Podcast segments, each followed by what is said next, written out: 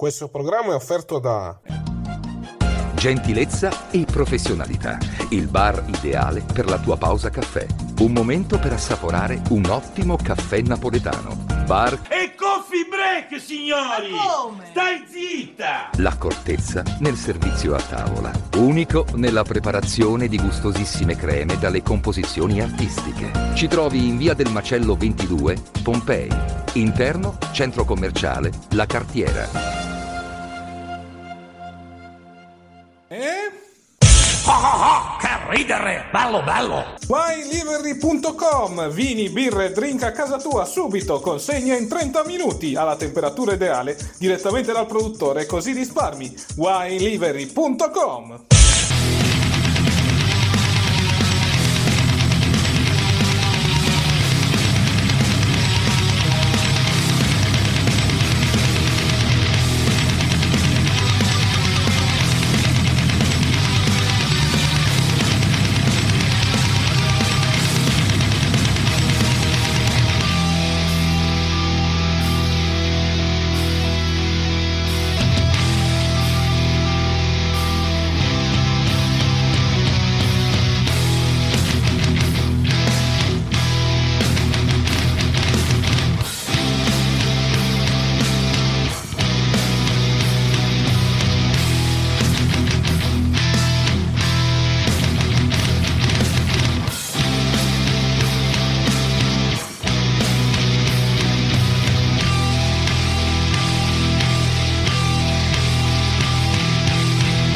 Eccoci qua, domenica 21 agosto 2022, un saluto a tutti e benvenuti al podcast ufficiale targato Chiesa del Wrestling.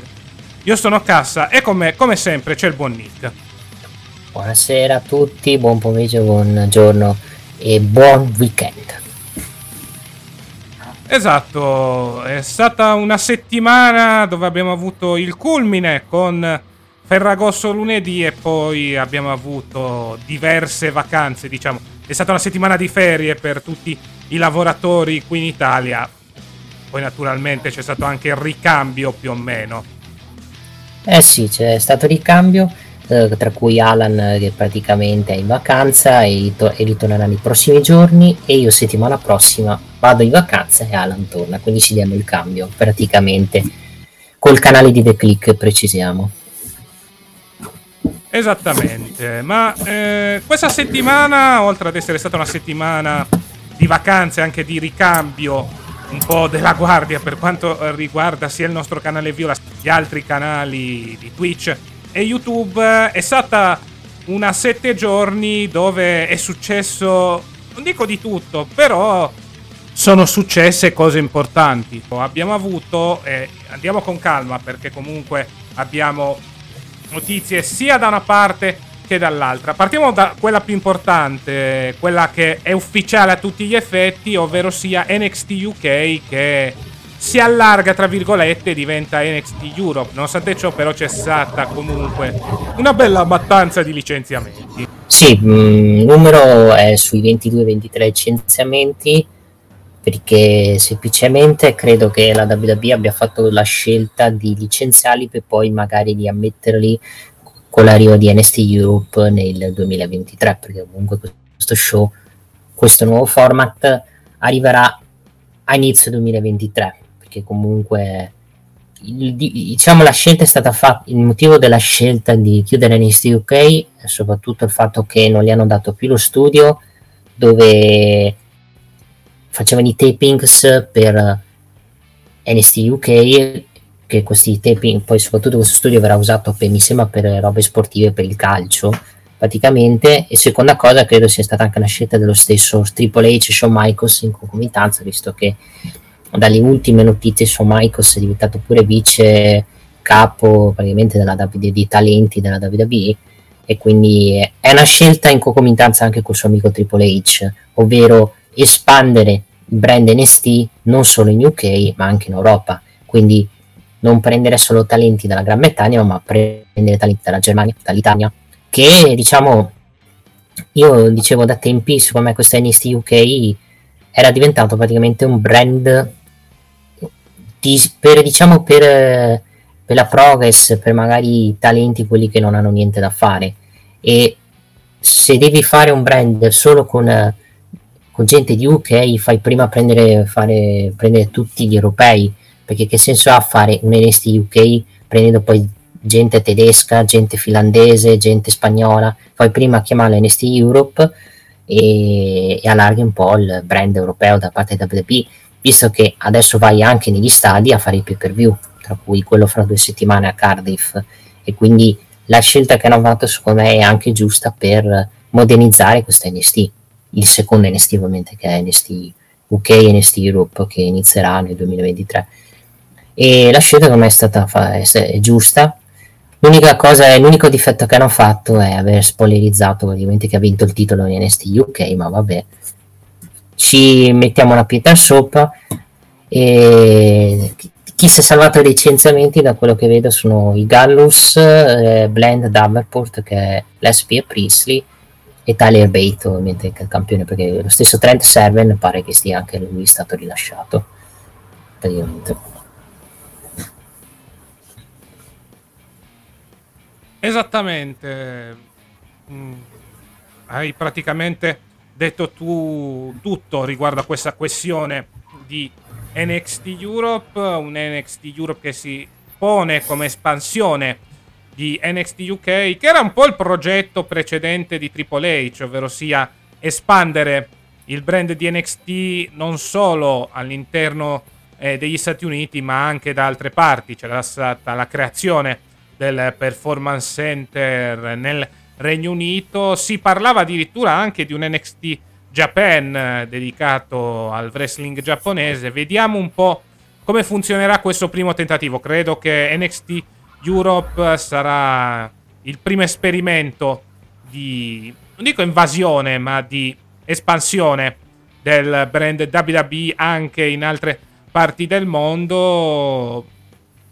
Sinceramente mi sembra la scelta più giusta, anche perché NXT UK stava diventando abbastanza stantio e anche inutile ai fini delle storyline e anche di NXT stesso, perché comunque una volta che alcuni wrestler salivano al piano di sopra, ovvero sia NXT 2.0, poi cambiavano nome, cambiavano gimmick, quindi le storyline erano inutili ai fini poi di far conoscere questi personaggi. Quindi ti dico, scelta giusta, perché ormai, parliamoci chiaro, NXT accoglieva non solo atleti del Regno Unito, ma accoglieva anche atleti tedeschi, come ad esempio Gunther, atleti italiani come Giovanni Vinci, all'epoca Fabian Eichner. Quindi ci sta che adesso si decida una volta per tutte di trasformare questa parte del brand di sviluppo in una parte dedicata all'Europa, ecco, interamente, così da poter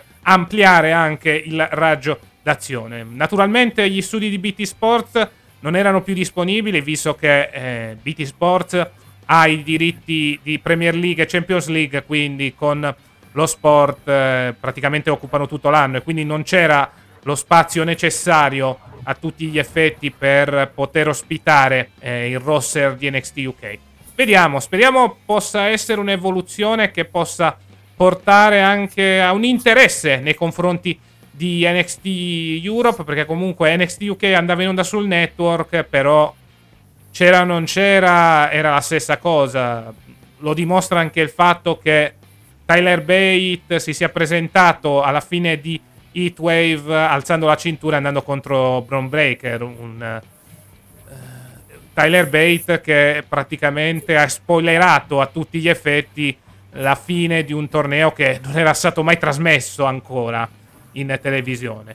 Quindi ti fa capire anche l'importanza di NXT UK nell'ultimo periodo, quindi se deve esserci cambiamento ci può stare più che volentieri.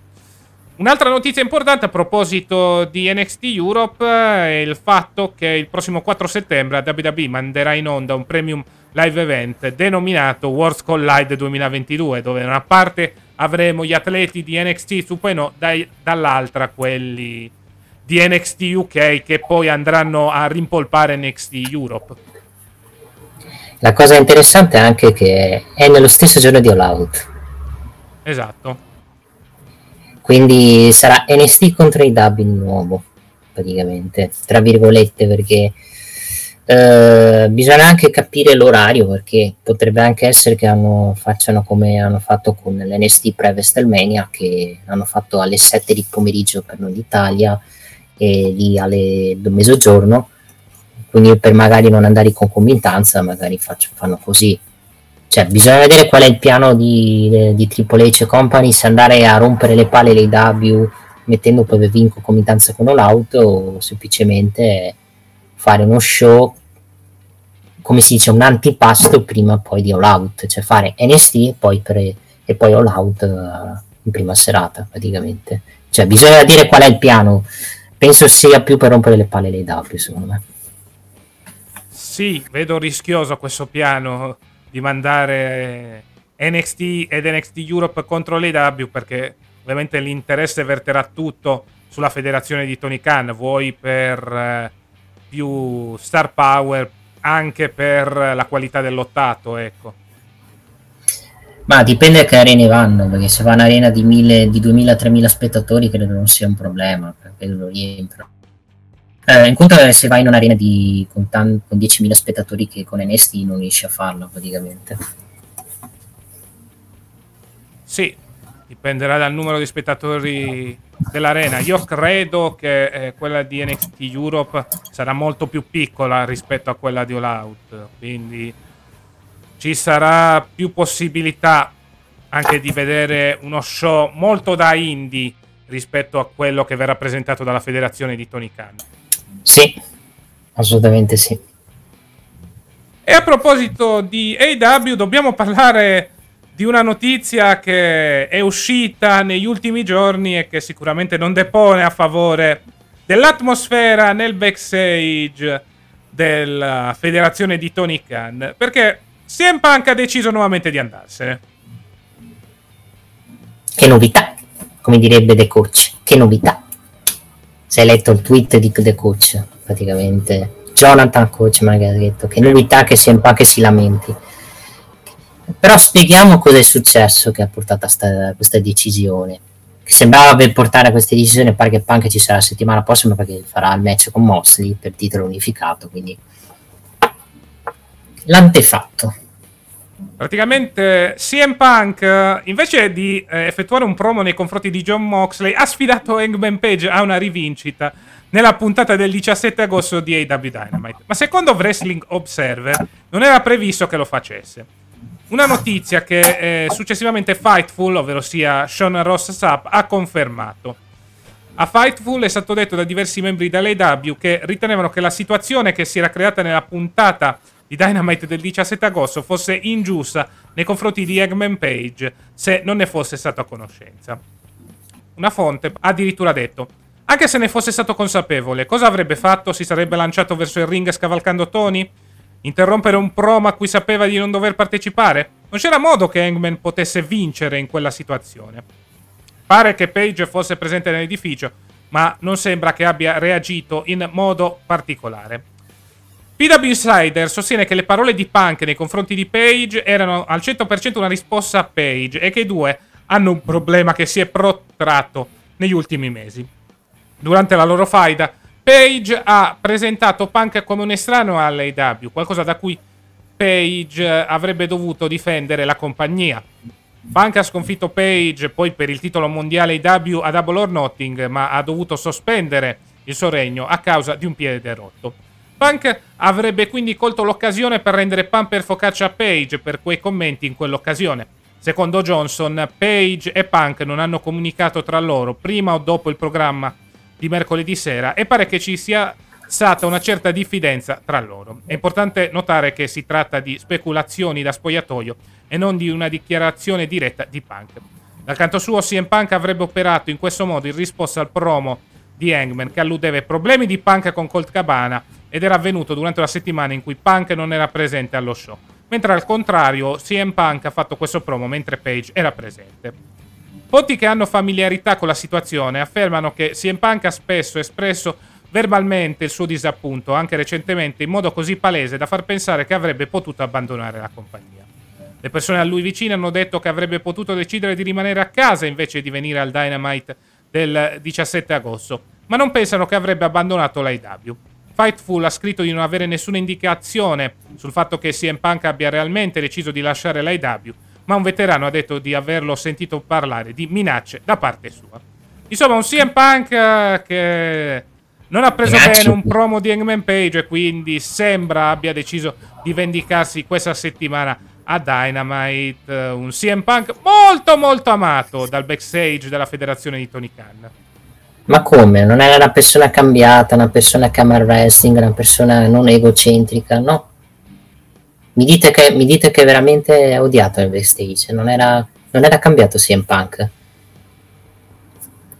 Cioè, vabbè, parlando seriamente, cioè, la situazione, ragazzi, è un po' una situazione molto una polveriera pronta a esplodere, che secondo me CM Punk, i vari problemi che sto leggendo anche di altri wrestler, perché non è solo lui che sta avendo problemi con Tony Khan, leggo di altri top stars che si stanno lamentando del non buon utilizzo nella federazione. Poi bisogna vedere se queste notizie sono veritiere al 100%, io penso che un cenno di verità c'è, ma anche un po' di romanzata, nel senso che qualche notizia che viene riportata in Italia secondo me anche non è vera. Secondo me questa di CM Punk credo che la gireranno molto in work, che novità verrebbe dopo quella NJF, la facciamo diventare work anche questa. Questo ti fa capire quanto una federazione, per coprire le cazzate che fa, deve rendere tutto in work.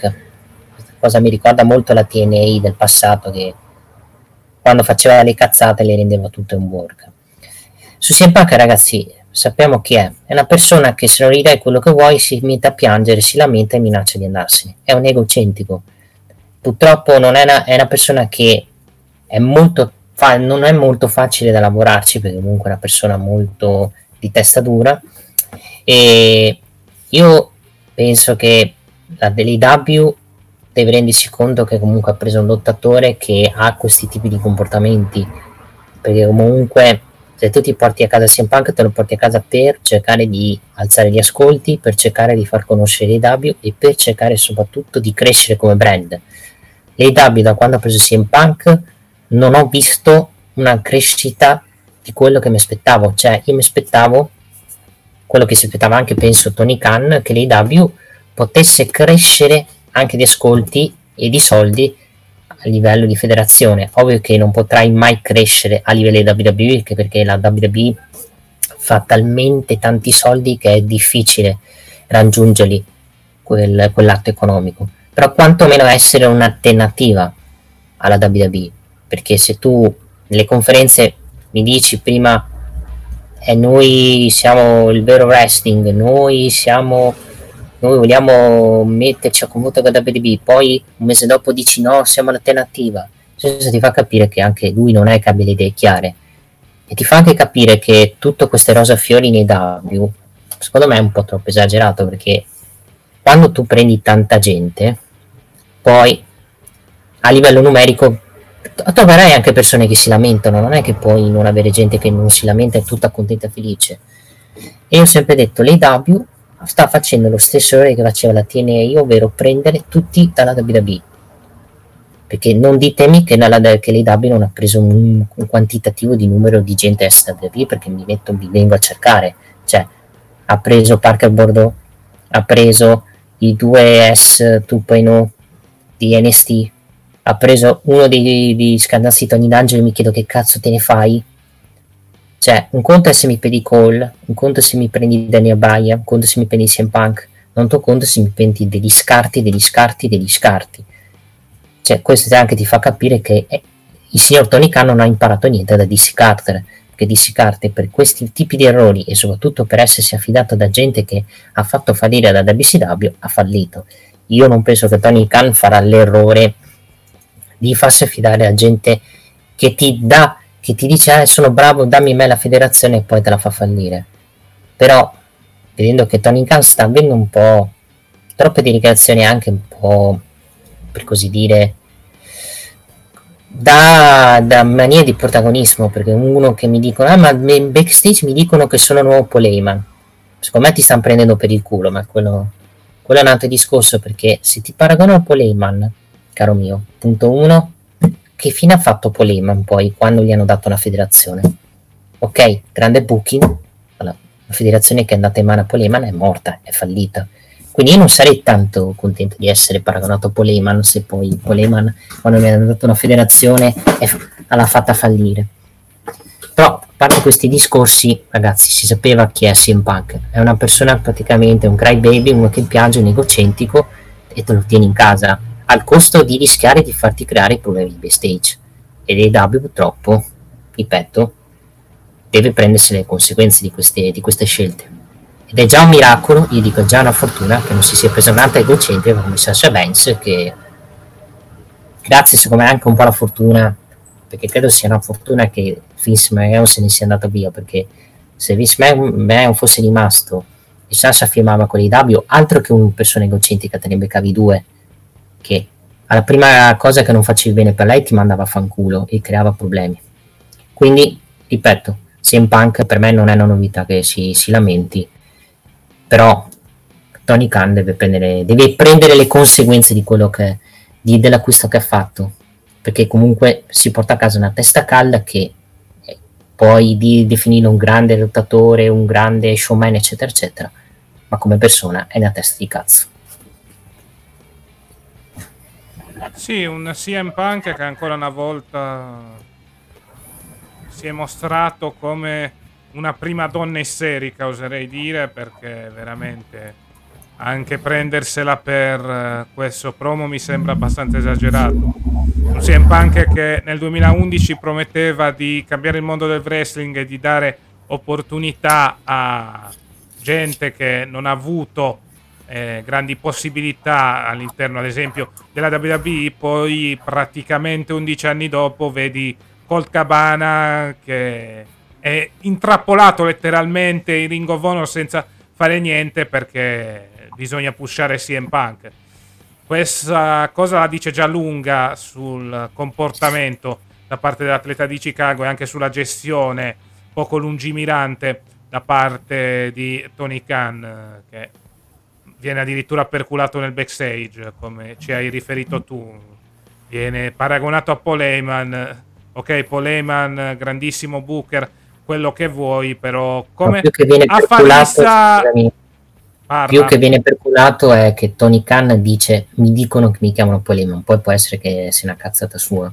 Sì, io spero sia per la questione booking e non per altre questioni, visto che Poleman, oltre ad essere stato un buonissimo booker, è stato uno che pagava i debiti con i wrestler con un certo ritardo, ecco, oppure non li ha manco pagati. Quindi ti dico, è una situazione molto particolare. Ho sempre detto una cosa di Tony Khan: è bravo nel matchmaking, nel senso nel creare il match, nel creare l'incontro per i ratings, ma dal punto di vista del booking difette pure di molto. Anche questa gestione nel backstage dimostra che avere degli addetti alle pubbliche relazioni nei AEW sta diventando dannoso, perché letteralmente non sta cambiando niente, anzi la situazione del backstage sta peggiorando di giorno in giorno. Io penso che l'inizio della fine, a mio avviso, sia stato All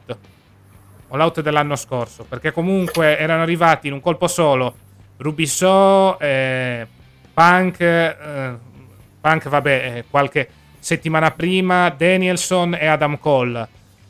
Si sono trovati in questa situazione in cui hanno deciso poi ok, adesso siamo mainstream, dobbiamo comprare più gente possibile, dobbiamo prendere più gente possibile, e si sono trovati con un roster pieno, ecco, soprattutto andando a prendere anche ex WWE inutili, come hai citato te prima, ad esempio lo scagnozzo di Tony D'Angelo, che dal punto di vista dell'ottato non è granché. Cioè, posso capire ancora Parker Boudreaux, perché gli vuoi dare una nuova possibilità, visto che comunque il suo personaggio non era stato gestito benissimo in quel di NXT, no, però altra gente è abbastanza inutile ai fini dello show.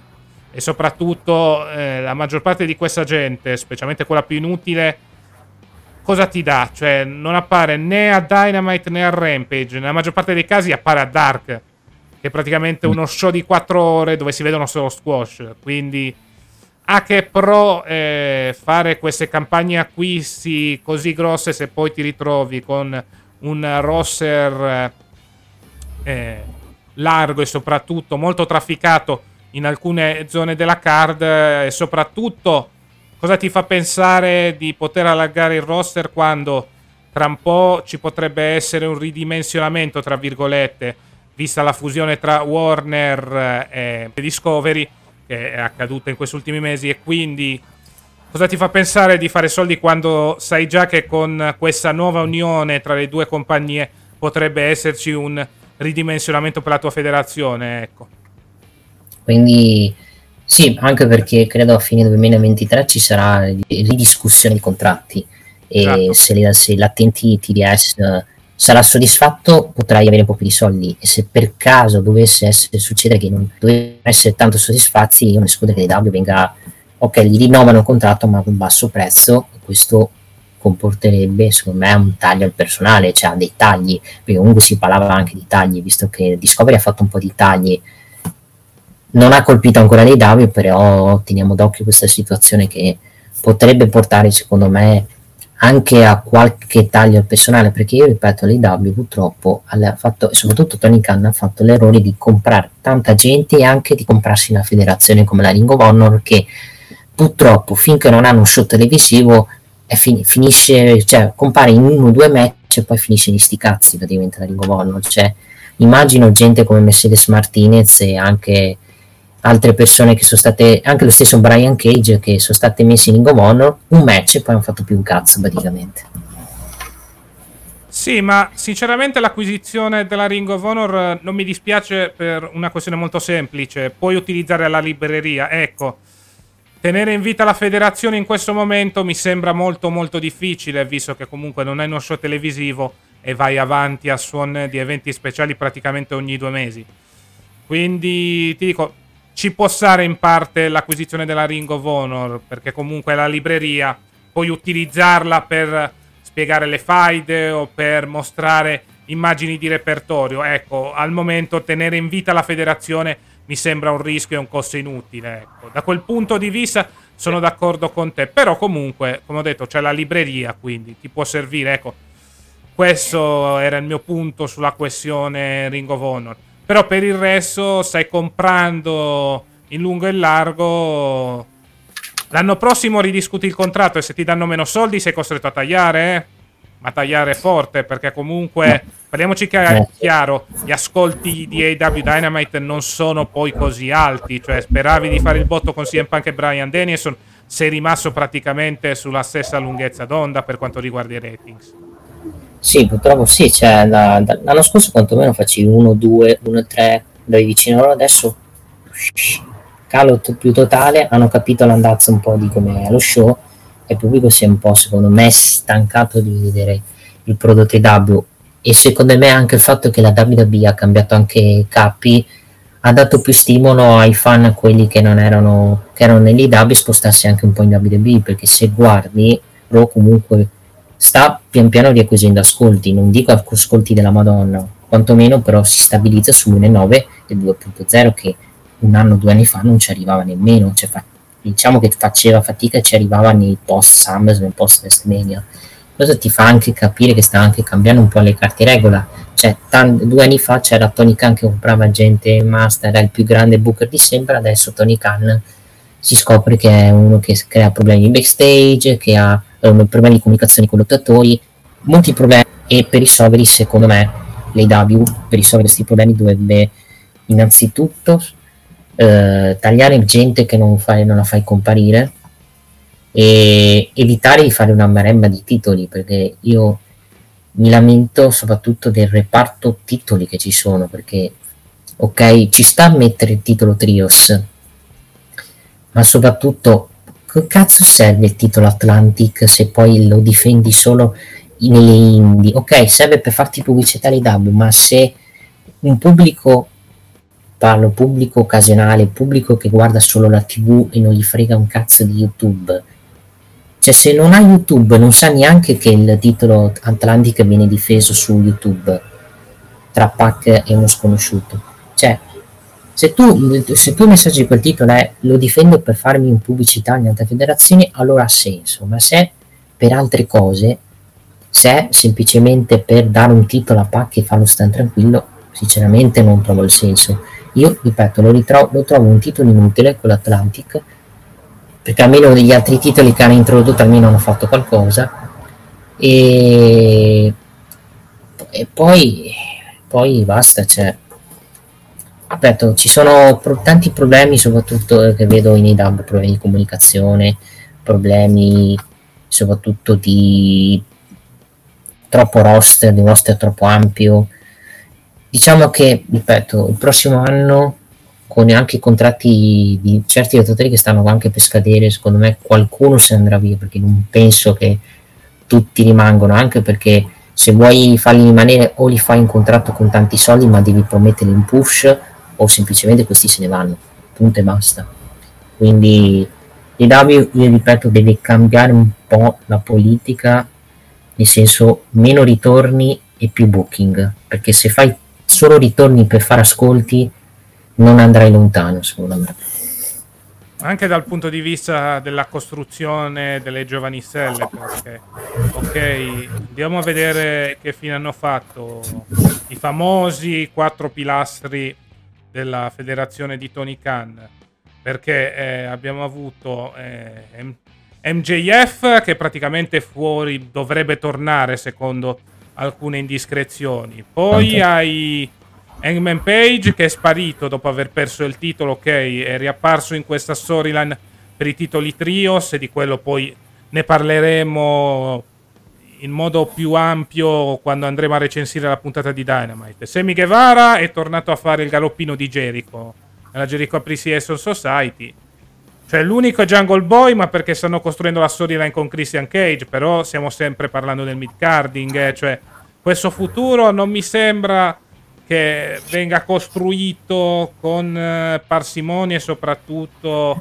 con tranquillità da parte dell'AEW. Come ho detto, praticamente 2 di quei famosi 4 pilastri oggi sembrano essere tornati addirittura al punto di partenza. E uno di questi pilastri è il rischio anche di non rinnovo, che parla di NJF anche, perché esatto, NJF... Cioè, ho sentito che si parla di un ritorno, però boh... Cioè... Sì, secondo me torna già mercoledì, secondo me. Dico.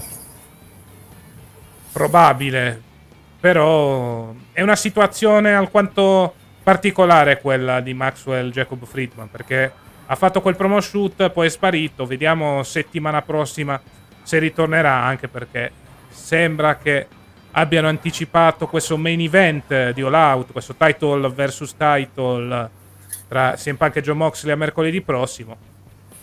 Lo scopriremo solo vivendo, come diceva una certa canzone. L'hanno anticipato perché sapevo che andavo in viaggio e dovevo vedermelo domenica, bastardi. Bravo Tony Khan che devi farmi incazzare. No, non è vero, però penso semplicemente l'hanno anticipato perché magari hanno qualcosa di grosso per un out. Cosa sarà non si sa. Esatto. Va bene, io direi che abbiamo detto tutto per le notizie della settimana. Alla fine erano queste 2 notizie fondamentali, ovvero sia l'espansione di NXT UK in NXT Europe e questa situazione non proprio rosea all'interno del backstage dell'All Elite Wrestling. Quindi direi sì. 20 secondi di pausa e poi iniziamo ufficialmente a parlare degli show della settimana, partendo naturalmente dallo show del lunedì sera, quindi WWE Monday Night Raw. Medaglione in corteccia. Molto bene. E per la signora? Gorgonzola. Ottima scelta, bella topolona. Formaggio Gorgonzola, l'irresistibile. E rieccoci qua per parlare di quanto accaduto nello show del lunedì sera. Parliamo naturalmente di WWE Monday Night Raw, un WWE Monday Night Raw che ha presentato degli incontri molto molto belli questa settimana. Esatto, cioè, credo che allora devo fare una lista di qual è il match della serata, perché ce ne abbiamo tanti, cioè tanti, non esageriamo, ne abbiamo insomma 2 di match della serata. Non so se a te è piaciuto più Lashley Styles o il match tra vabbè, Theory contro Ziggler l'ho trovato onesto, però comunque anche quello non è male secondo me come main event. Cioè, che te ti è piaciuto di più come match? Ti dico Lashley Styles perché ero curiosissimo di vedere l'Almighty e il Phenomenal One uno contro l'altro. Sono rari i loro scontri all'interno del pro wrestling americano, quindi avevo molto interesse a vedere questo scontro di stili. Bisogna dire che hanno legato molto bene, hanno dato vita a una contesa molto interessante che rende ancora più importante il titolo degli Stati Uniti, un titolo degli Stati Uniti che sta piano piano ogni settimana prendendo sempre più importanza. Abbiamo avuto 2 settimane fa il video narrato da JBL, una settimana fa abbiamo avuto il match con Ciampa, con quest'ultimo che ha regalato al pubblico un omaggio a Harley Race. Adesso abbiamo questo incontro tra Bobby Lashley ed AJ Styles che innalza ancora di più l'importanza all'interno delle gerarchie di Raw della lotta per il titolo degli Stati Uniti. Sì, no, l'altro match, scusa, non era Theory Ziggler, mi correggo che Kevin Owens McIntyre era. Esatto. L'altro match figo. Che lì, vabbè, lì poi magari definirlo meno bello per il finale, però lì hanno aggiunto quel finale per mettere un po' di pepe per la questione Zayn, secondo me, anche perché poi a SmackDown citeremo quella questione di Owens e Zayn contro gli Usos praticamente. No, sono d'accordo con te, cioè, hanno fatto un ottimo match. È la prima volta anche che si sono affrontati, perché non si sono mai affrontati tra TNA, WWE e altre federazioni. Esatto. Quindi anche era curioso vedere come potessero combattersi, come potessero avere connessione assieme. Alla fine secondo me si sono anche comportati bene, hanno fatto un ottimo match. E la cosa che mi sta piacendo è anche come sta gestendo Triple H, la gestione dei titoli secondari, ovvero dare importanza ai titoli facendo ogni qualche volta delle difese titolate nei show settimanali e anche in pay per view, e pompare tanti campioni che con Vince McMahon diciamo te lo sognavi praticamente. Parlo dei campioni secondari soprattutto. Il resto c'è, ragazzi, ci abbiamo avuto una puntata che si è aperta col Judgment Day, con cioè io questa questione di Ripley che può menare i maschi non possono menare le femmine, cioè o porta al ritorno di Beth Phoenix che mena Rhea Ripley, o non penso faranno un intergender match per i misteri di Rhea Ripley.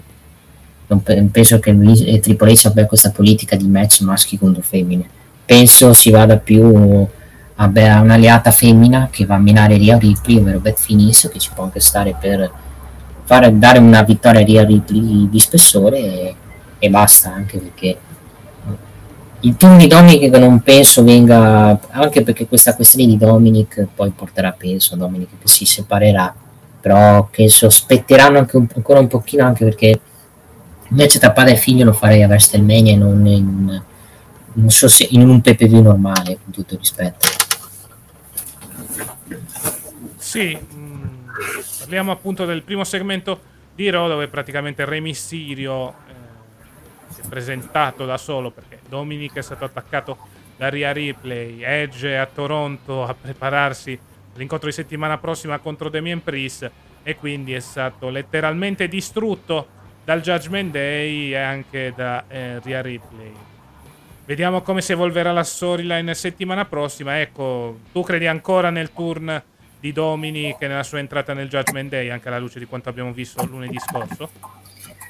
Sì, però no, penso che lo faranno con molta calma, non credo che non credo lo facciano a Toronto, anche perché penso che a Toronto faranno vincere Edge il match, magari tornano Rey Mysterio e Dominik dagli infortuni, direi. Allora mi dovrebbe dire, scusa, Rey Mysterio già non vende dopo una settimana l'infortunio al DDT, vabbè, non mi sembra una novità.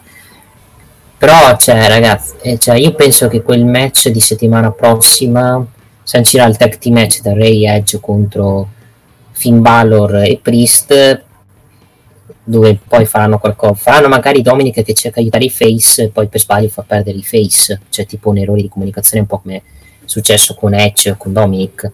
Però il turno credo lo studieranno molto con calma, non credo che Triple H vada a bruciare le tappe girando subito Dominik per poi fare un match con tutto rispetto a Destiny News, anche perché se vuoi fare il piano di ritiro di Re Mysterio, che penso lo vorrà fare questa WrestleMania, lo fa con suo figlio a WrestleMania 39 piuttosto di farlo con tutto il rispetto in un show televisivo normale. Per carità, capisco che vogliano fare con calma il turno, però non vadano con troppa calma, nel senso, siamo già da un mese che andiamo avanti con questa storyline del Judgment Day con i Mysterios.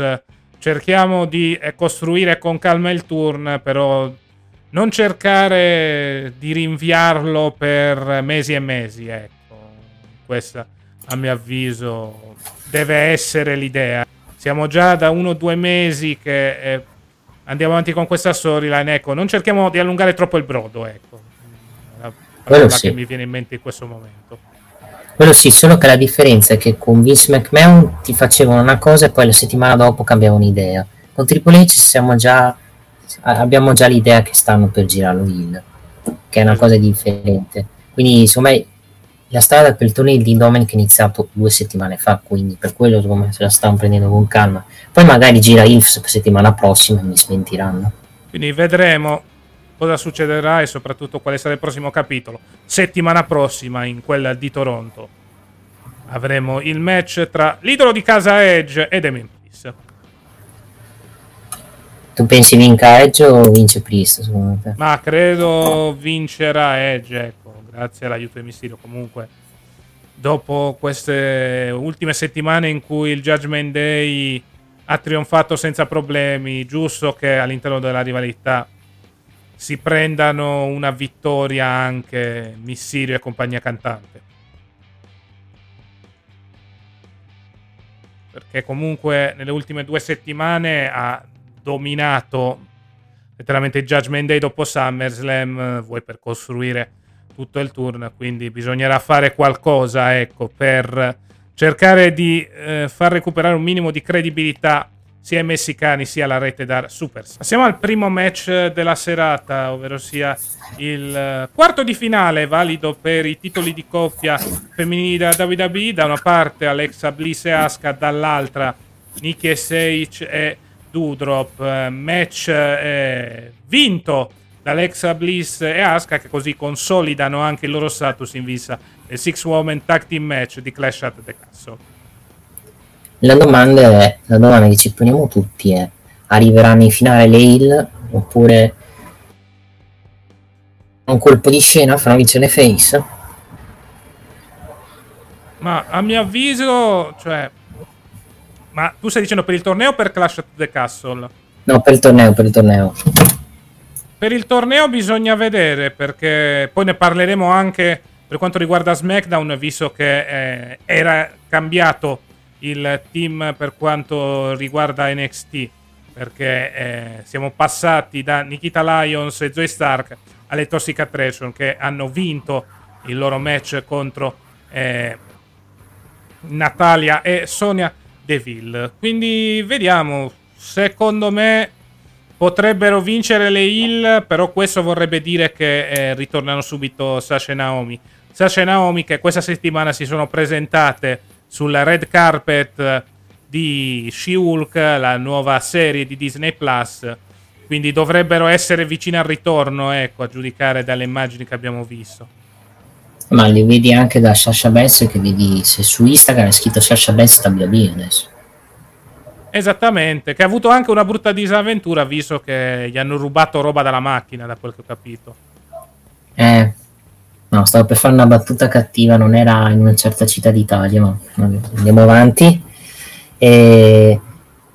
No, penso si vada su quella strada, cioè con le heel che vincono, che un Dakota Kai e Io Sky, e poi faccio Sasha Naomi che arrivino. Io penso che per fare sta cosa di farlo dopo Clash del Castle, perché comunque farlo prima di Clash del Castle sapendo che Bianca ha già un'altra squadra non ha tanto senso, cioè dipende molto da quando disputeranno questa finale. Se sarà lunedì pre-Clash del Castle, lo aspetteranno il giorno dopo Clash del Castle, che com'è anche il posto forse più adatto, anche perché poi dopo Clash del Castle dovrebbe esserci teoricamente il draft. Lì sarà anche interessante capire quali spostamenti ci saranno e soprattutto quale gente arriverà da NXT, perché non penso saranno gli unici arrivi di NXT. E bisogna anche capire le Toxic Attraction se saranno one and done. Perché, ok, hanno vinto, però mi dà tanto di salite provvisorie, perché comunque non c'è Mandy, senza Mandy comunque il team del Toxic li sente, secondo me, cioè finché Mandy non perde il titolo i Toxic secondo me non salgono ufficialmente. Sì, anche secondo me, però comunque stanno ricevendo una vetrina interessante, ecco, stanno già lavorando nel main roster, ci sta anche la loro entrata all'interno di questo torneo, perché comunque sono state campionesse di coppia NXT, quindi sicuramente si meritavano la wild card per entrare nel torneo. Sicuramente è una buona vetrina per crescere per Gigi Dolin e Jessie Jane. Sicuramente, come hai detto te, entreranno a tutti gli effetti come atlete del main roster una volta che Mandy perderà il titolo. Bisogna però vedere quando, perché a giudicare da quello che abbiamo visto a Heat Wave c'è solo un'avversaria, siamo arrivati a quel punto praticamente. Sì, e poi deve fare il match super campione contro campione con la Satamuro, mi sa. Esatto, prima di... per Worlds Collide, perché poi può essere anche molto bello quel match, secondo me, perché comunque la Satamuro ha fatto fare match anche belli a Eileen Hill NXT UK, dove può farsela anche con Mandy Rose tranquillamente. E no, però di Raw dobbiamo parlare del segmentone casta della famiglia Elias, famiglia Ezekiel. Ma con quello potevi tranquillamente chiudere lo show, perché sicuramente è stato un signor segmento, cioè credo si sia raggiunta la vetta più alta di comedy mai vista in WWE, con l'intera famiglia di Ezekiel che lo soccorreva all'ospedale. No, la cosa anche divertente è che hanno detto, no, la cosa anche interessante è che Ezekiel è morto come personaggio, cioè è infortunato e non si saprà quando tornerà, cioè tipo un infortunio che gravissimo che non torna più, cioè praticamente è morto il personaggio di Ezekiel. Credo che ritornerà Elias a questo punto, cioè più che altro perché, come abbiamo detto anche settimana scorsa, il personaggio di Ezekiel senza qualcuno che metta in dubbio la sua identità praticamente muore, quindi non funziona più tutti gli effetti. Un personaggio che funzionava in quel modo e che senza una controparte che metta letteralmente dubbi sulla propria identità sparisce, diventa inutile, cioè già per come era vestito era abbastanza anonimo, figurati in questa situazione, cioè quindi ti dico, secondo me il personaggio di Ezekiel non lo vediamo più e ci sarà un ritorno a tutti gli effetti per Elias. Sì, assolutamente sì. E poi andiamo avanti con Raw. Abbiamo avuto il tag team match tra The Miz e Ciampa contro Cedric Alexander e Mustafa Lee. Vittoria da parte di The Miz e Ciampa, che continuano questo loro strano rapporto tra di loro. Sì, dove però chiaramente il capo del team è Ciampa, quello diciamo che porta a casa le vittorie.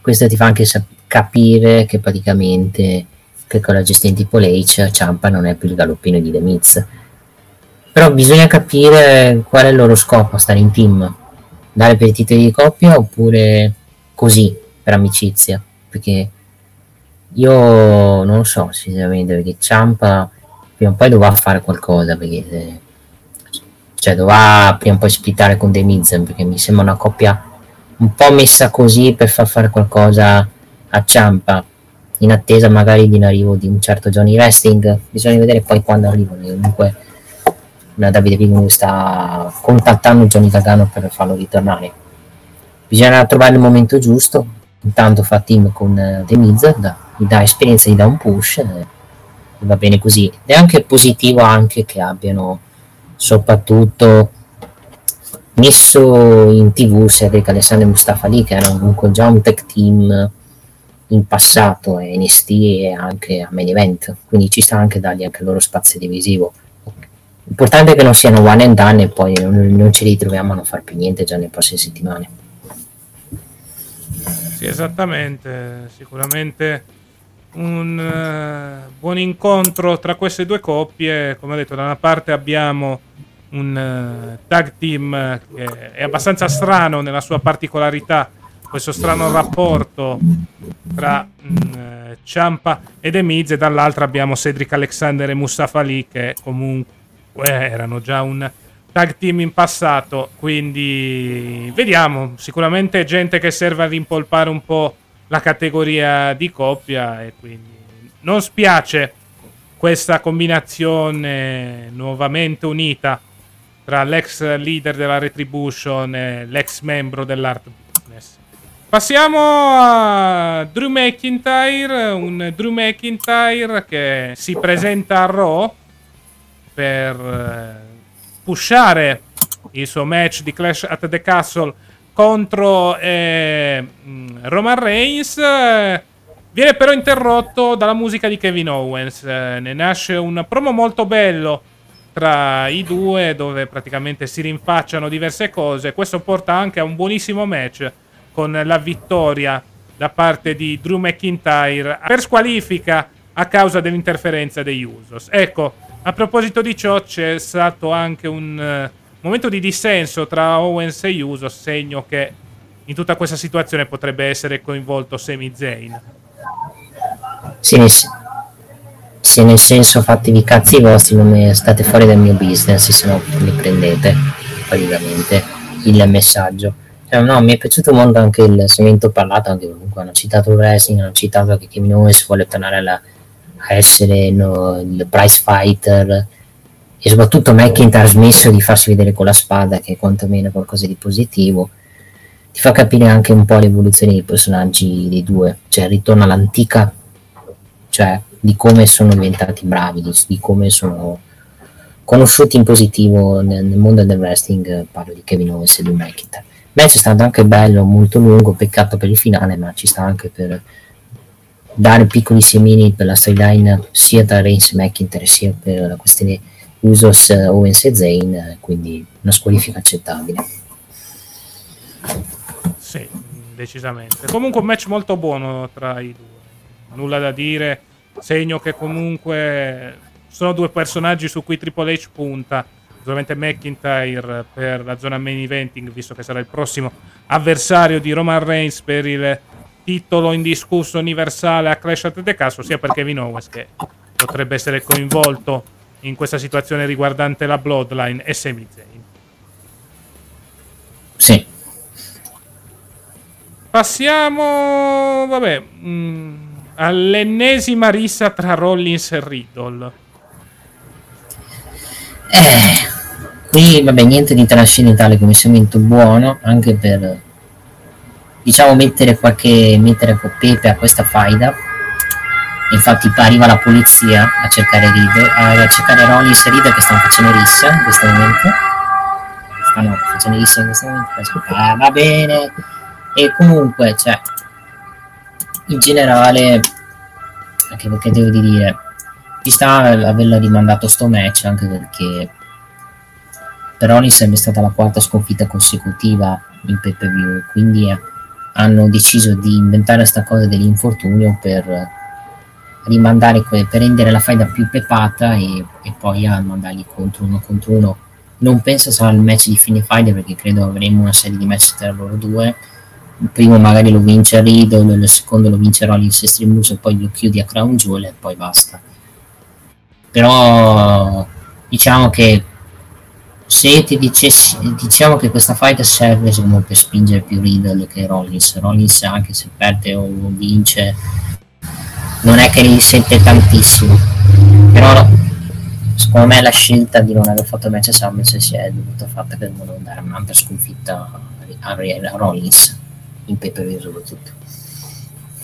Finalmente, una volta per tutte, a Clash at the Castle assisteremo allo scontro tra i due. Vediamo cosa succederà nelle prossime settimane per continuare ad aumentare l'hype e l'attesa per questo incontro. Nel frattempo andiamo un attimo avanti qui per quanto riguarda Monday Night Raw. Abbiamo avuto il ritorno del mio wrestler preferito, ovvero sia Vir Mahan. Grande Vir, futuro del wrestling, insieme a Von Wagner, che ha battuto Bo Keller. Come andiamo avanti con lui e Omos? E che ne so io... che cazzo ne so io come. E allora andiamo avanti, visto che Nick non sa le cose. Questo è vero, non sono Triple A. Oh. Questo veramente è una roba. Vattene già in vacanza, vergogna. Allora andiamo avanti. No, io non sono Triple A. Sì, va bene, le solite. Allora fai le solite baggianate che dici, vergogna. Allora. Guarda che ti mando il vagone in casa, buono. Ma guarda, sarei molto onorato, guarda, la luce. Tanto ha fatto un bel match contro Solo Sikoa, un hardcore match, quindi silenzio sul signor Von Wagner. Quello sono d'accordo con te, andiamo avanti. Vabbè, abbiamo già parlato del match tra Bobby Lashley e AJ Styles, un buon incontro che serve ad aumentare l'importanza del titolo degli Stati Uniti. Appare ancora Dexter Lumis. Secondo te ci sarà faida col fenomenale? Assolutamente sì, secondo me. Non so se se la giocano a Clash at the Castle, penso di no. Se la giocano molto probabilmente in una puntata di Raw e Stream News, perché credo siano faida per il draft, praticamente per più dopo, per Stream News, perché non penso se le giochino in Inghilterra, con tutto rispetto. Passiamo al match femminile, Dakota Kai contro Dana Brooke. Bisogna dire che Dana non ha fatto una brutta figura, vittoria da parte di Dakota. Match più breve della serata, ci sta una vittoria da Dakota Kai e giustamente seppellimento del titolo 24/7. Va bene, passiamo al main event, Dolph Ziggler contro Theory, vittoria da parte di Theory che batte Dolph Ziggler. E vince pulito, che è la cosa che conta, visto che già sentivo lamentare, ma perdo sempre Theory, ma Theory lo stanno seppellendo. Vedo come stanno seppellendo. Dicevi anche tu che non aveva ricevuto una vittoria pulita, che aveva bisogno di credibilità. Ma quello, no, dice, ma quelli che dicevano che con Triple H, dico, con Triple H avrebbero depushato, e dicevo andiamo con calma. Comunque la gestione mia sono d'accordo che non stavano depushando, infatti mi lamentavo di quello. Adesso, quantomeno con il cambio di dirigenza, cose potrebbero migliorare. E già comunque è migliorata con la vittoria contro Ziggler. Vediamo poi col tempo se continuerà questa continuità di risultati. Sì, anche se credo che il push da face di Dolph Ziggler per questo momento abbia subito una brusca frenata. Vediamo cosa succederà, vediamo anche quale sarà la prossima faida per Theory, visto che credo che oramai l'incasso sarà letteralmente a lungo termine per lui. Sì, anche perché incassare adesso sarebbe un errore. Vabbè. Sì. Non avrebbe molto senso. Finisce qui questa puntata di Raw che siamo riusciti a portare a casa nonostante i problemi di connessione del sottoscritto. Fai tu la chiosa finale, Nick, vai. Continua continuano i buoni show della gestione di Triple H. Una buona puntata di Raw, non abbiamo visto ritorni, anche perché fare il ritorno ogni settimana diventava un po' troppo ripetitivo. Un bel match per gli Stati Uniti, una buona continuazione di storyline e Theory che torna finalmente, anche per smentire il fatto che non avessero piani per lui.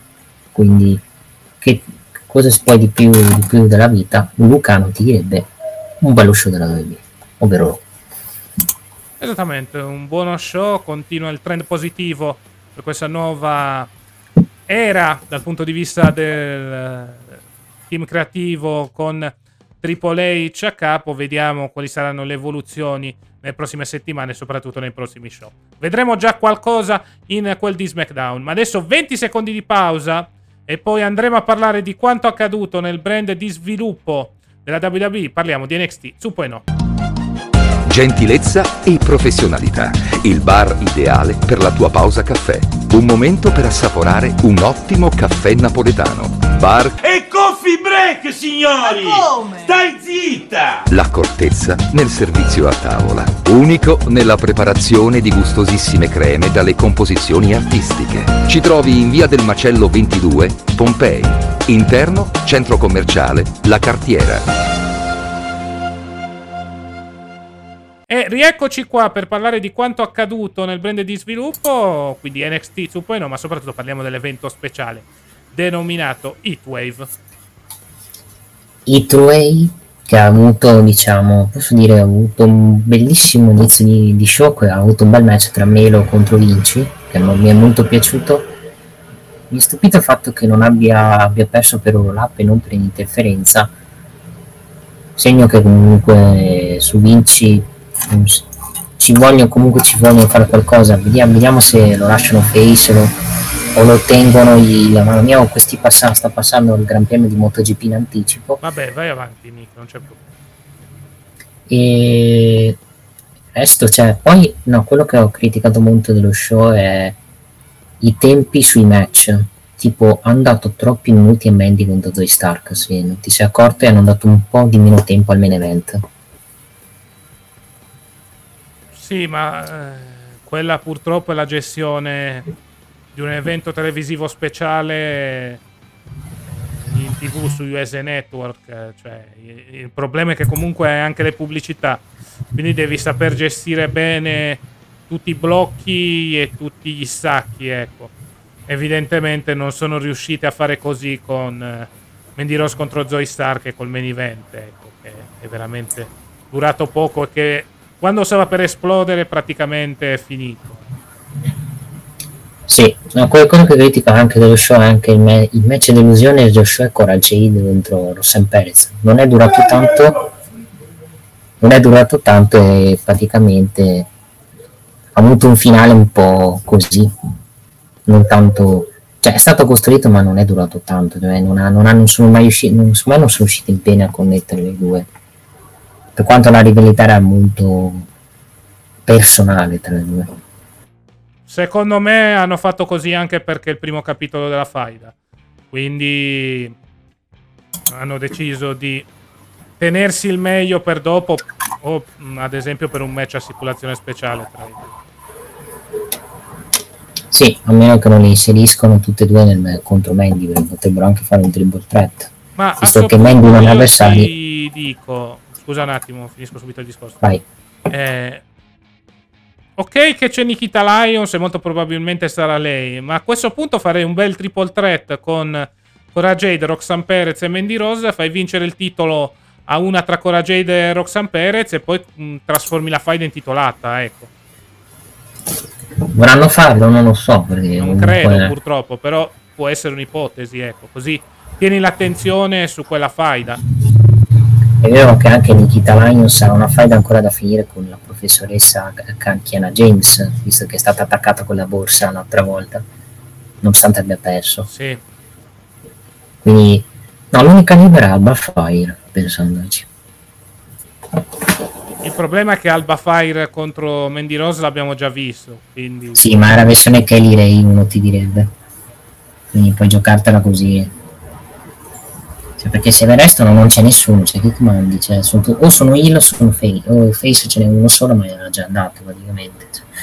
Non lo so, cioè questa di Mandy Rose è un po' intricata. È vero che hai 2 o 3 settimane, hai però questa roba di NXT contro NXT UK, penso che non ci penseranno, che cioè Mandy farà un match contro la Satamura e questa cosa se ne riparlerà credo fra un mese di una difesa titolata di Mandy.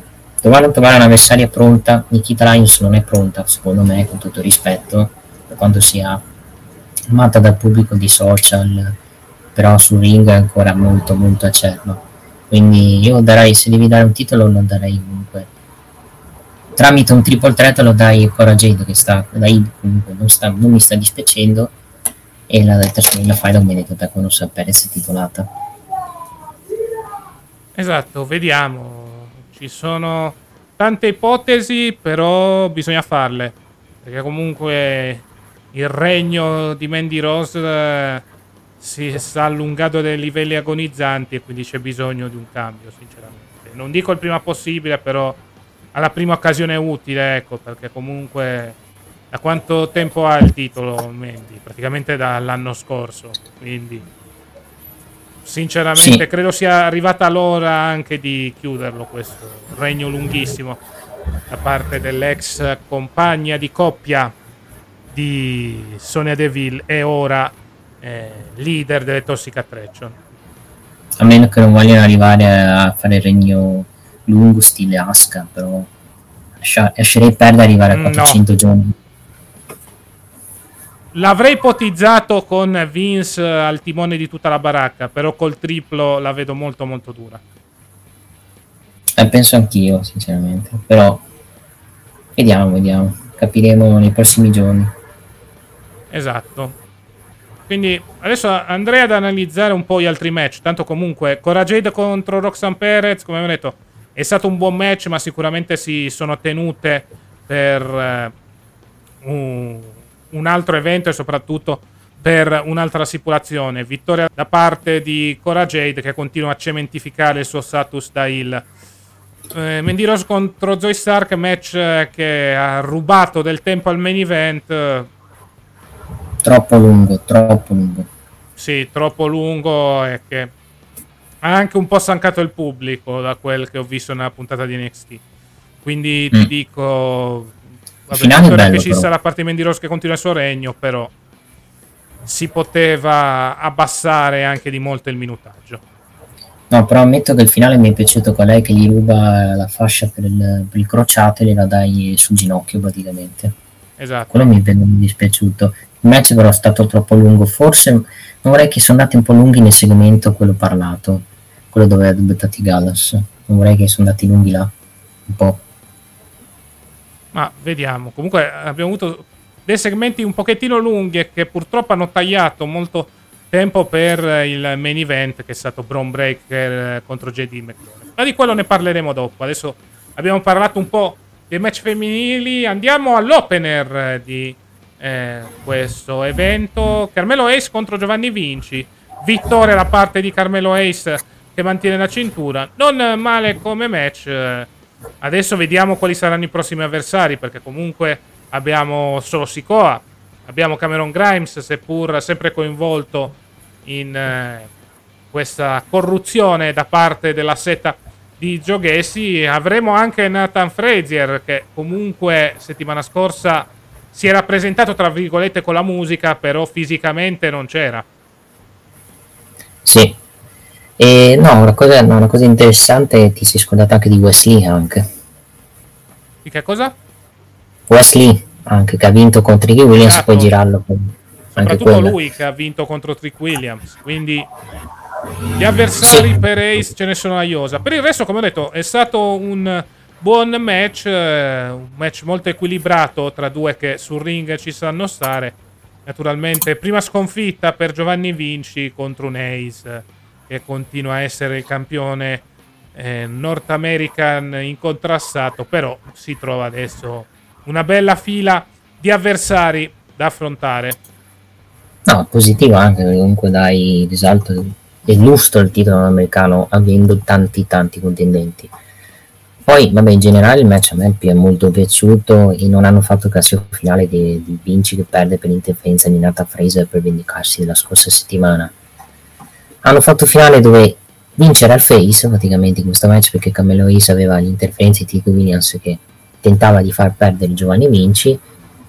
Il finale un po' me, con una vittoria di roll-up, però il resto a livello votato è stato secondo me il match migliore della serata, perché gli altri match comunque si poteva fare. Anche Santo Escobar contro, che quello che parleremo dopo, tra Tony D'Angelo è stato un pochetto breve, con un finale un po' così, che si poteva costruire meglio secondo me. Comunque Carmelo Hayes vince, sarà interessante capire la lista di avversari praticamente.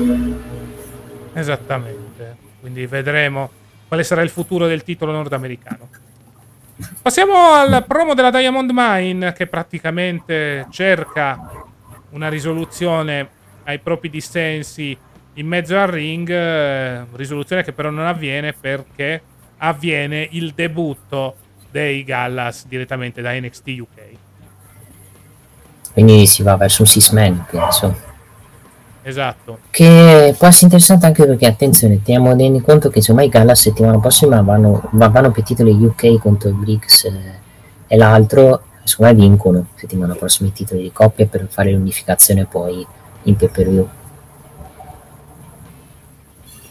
Esatto, quindi vediamo un po', cioè, sicuramente è molto interessante l'ingresso dei Gallus a tutti gli effetti al piano di sopra, cioè NXT. Su poi no, servono anche per tra virgolette rinviare ancora una volta lo split della Diamond Mine, che comunque sembra essere sempre più in crisi. Sì, potrebbero farlo già in pay-per-view il 4 settembre facendo di perdere i titoli coppia e dando ai Gallus i titoli NXT. Esatto. Coppia.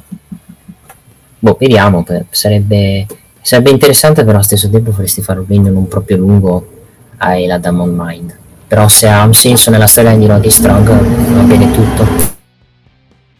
Esatto, vediamo un po' come si evolverà questa situazione, soprattutto quando vedremo lo split della Diamond Mine, anche se a giudicare dall'intervento dei Gallus ci vorrà ancora qualche settimana prima di vedere la divisione definitiva dell'ex Sable di Malcolm Bivens. Allora, abbiamo parlato di Cora Jade contro Roxanne Perez, come abbiamo detto un buon match, si sono trattenute in vista di incontri migliori. Continua ad essere cementificato lo stint da heel da parte di Cora Jade. Sì, no, io mi lamentavo solo perché mi aspettavo di più dalle due. Dispiace che secondo me questo match potevi secondo me tranquillamente farlo in una puntata di NXT normale invece di uno special, semplicemente perché comunque non hai fatto niente di che come match. Il finale è un po' me, sinceramente, prima Roxanne Perez prende il bastone, l'abito glielo impedisce, poi la signora Roxanne Perez si fa fregare prendendosi prima una scorrettezza da Cora Jade e poi gli diti sul bastone. Cioè non è che ci abbia fatto una grandissima figura Roxanne Perez a livello di booking, però se serve per andare avanti e per proteggere Roxanne Perez ci sta anche, però diciamo che mi aspettavo di più, un seino se lo merito comunque, un match da NXT normale, cioè da show di NXT. Esattamente. Poi vabbè, ci sarà il match titolato settimana prossima tra i Gallus e Josh Briggs e Brooks Jensen. È arrivata l'ora del cambio di titolo? Sì, come cambiano i Gallus poi vanno contro la Diamond Mind, palese, perché stanno costruendo i Gallus, anche perché Gallus hanno attaccato la Diamond Mind e quindi se fai 2x2 credo si vada su quella strada naturalmente. Esattamente.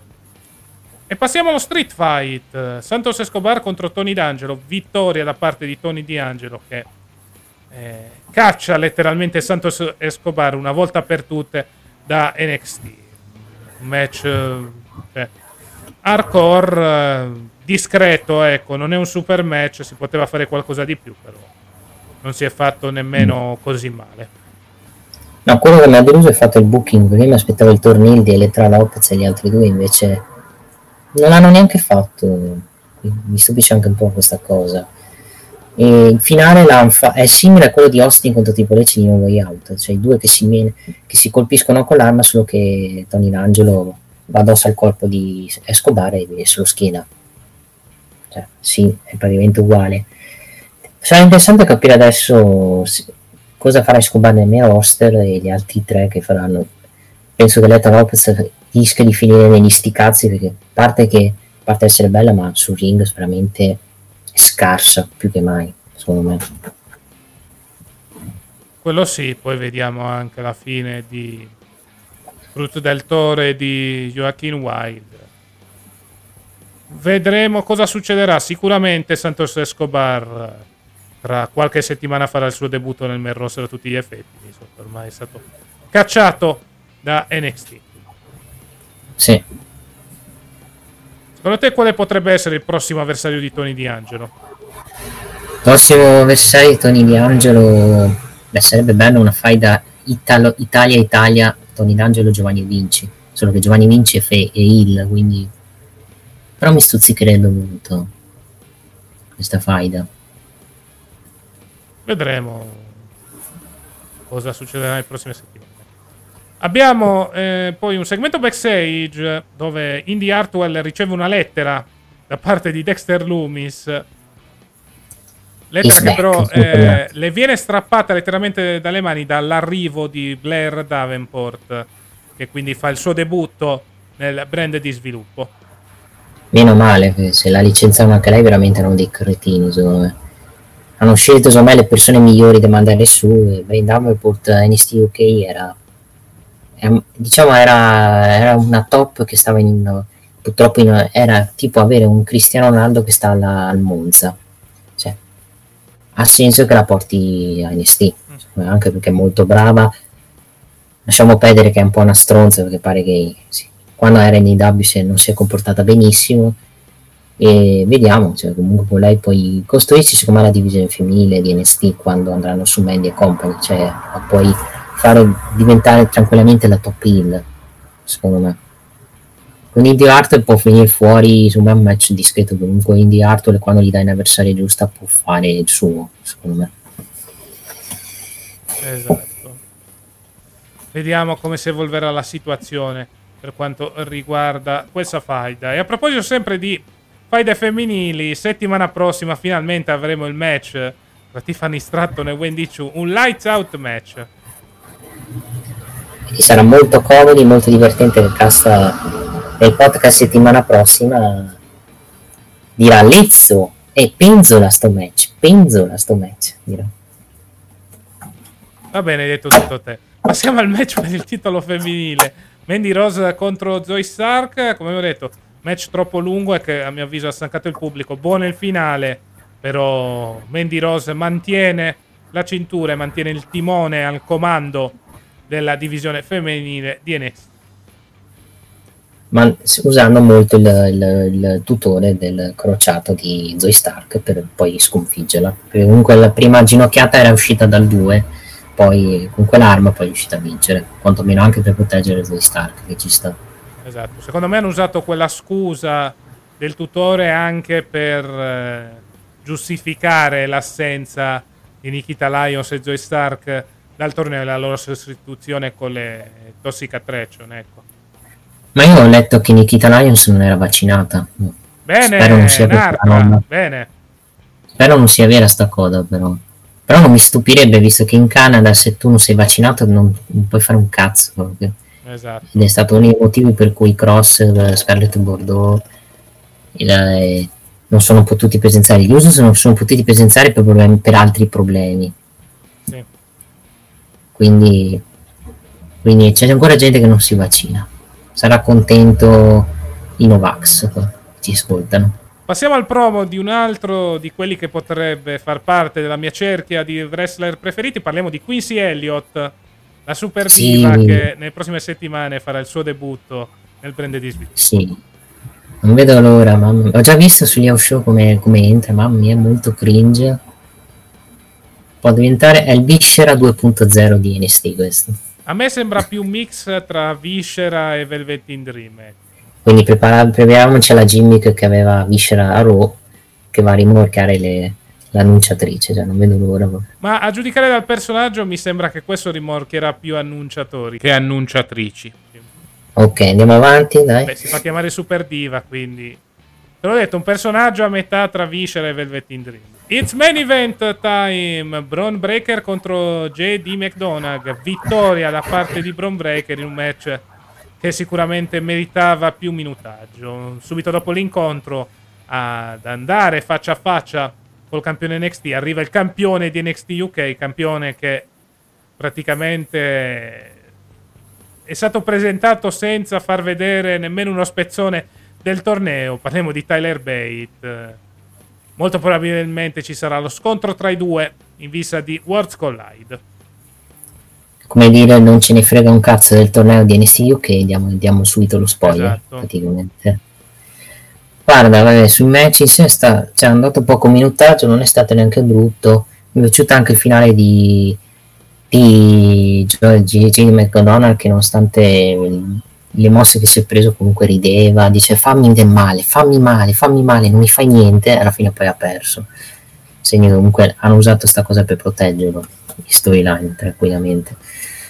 Ho molto hype questo match da Bron Breakker e Tyler Bate, perché secondo me può essere molto figo, perché comunque se gli dai una avversaria come Tyler Bate, secondo me anche, soprattutto senza le pause pubblicitarie in pay-per-view, può essere molto molto interessante a livello lottato. Quindi è un potenziale match da 5 stelle se ingranano i due, soprattutto Breakker, perché Tyler Bate ingrana sempre, secondo me. Sì, anche secondo me sicuramente sarà un bel match, soprattutto Tyler Bate, che darà una grossa mano dal punto di vista del lottato a Bron Breakker. Per il resto, incontro e main event che non è stato male, purtroppo paga il minutaggio ridotto a causa dei minutaggi regalati ai match precedenti. Quindi spiace per JD McDonagh, che comunque ha cercato di fare del suo meglio con questo personaggio. Vediamo se avrà altre faide nelle prossime settimane. E questo era NXT Heat Wave, un evento buono, cioè nel senso i match non sono stati brutti, ci si aspettava di più, però credo che il problema principale sia stato il minutaggio di ogni match, cioè proprio la costruzione del pacing dell'intera serata. Sì, se vogliamo dare un voto diamo un 6,5-7, cioè non è stato brutto come show. Match serata e match iniziale, match d'illusione, ti direi Mandy contro Zoe Stark, anche con la Jade contro l'altra, poi giustificare il fatto che magari si sono tenute per i prossimi eventi. Il main event buono, quindi dai, 6,5-7 ci sta secondo me. Anche secondo me. Va bene, io direi di fare una piccola pausa, 20 secondi, e poi andiamo a parlare di quanto accaduto nella federazione di Tony Khan. Parliamo naturalmente dell'All Elite Wrestling con i suoi show Dynamite e Rampage. Ragazzi, venite da Maiello! Oh. C'è tutte le marche! Chatelet!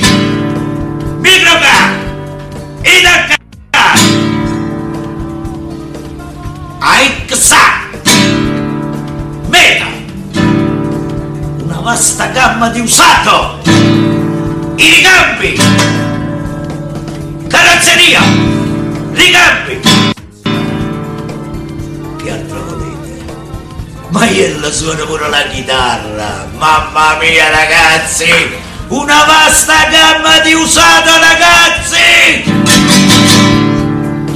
E rieccoci qua per parlare di quanto accaduto negli show della federazione di Tony Khan. Parliamo di Dynamite e Rampage, show che questa settimana hanno ricevuto la promozione, la marchetta di House of the Dragon, ovvero sia lo spin-off di Game of Thrones, che nelle prossime settimane andrà in onda non solo su HBO Max ma anche qui in Italia su Sky.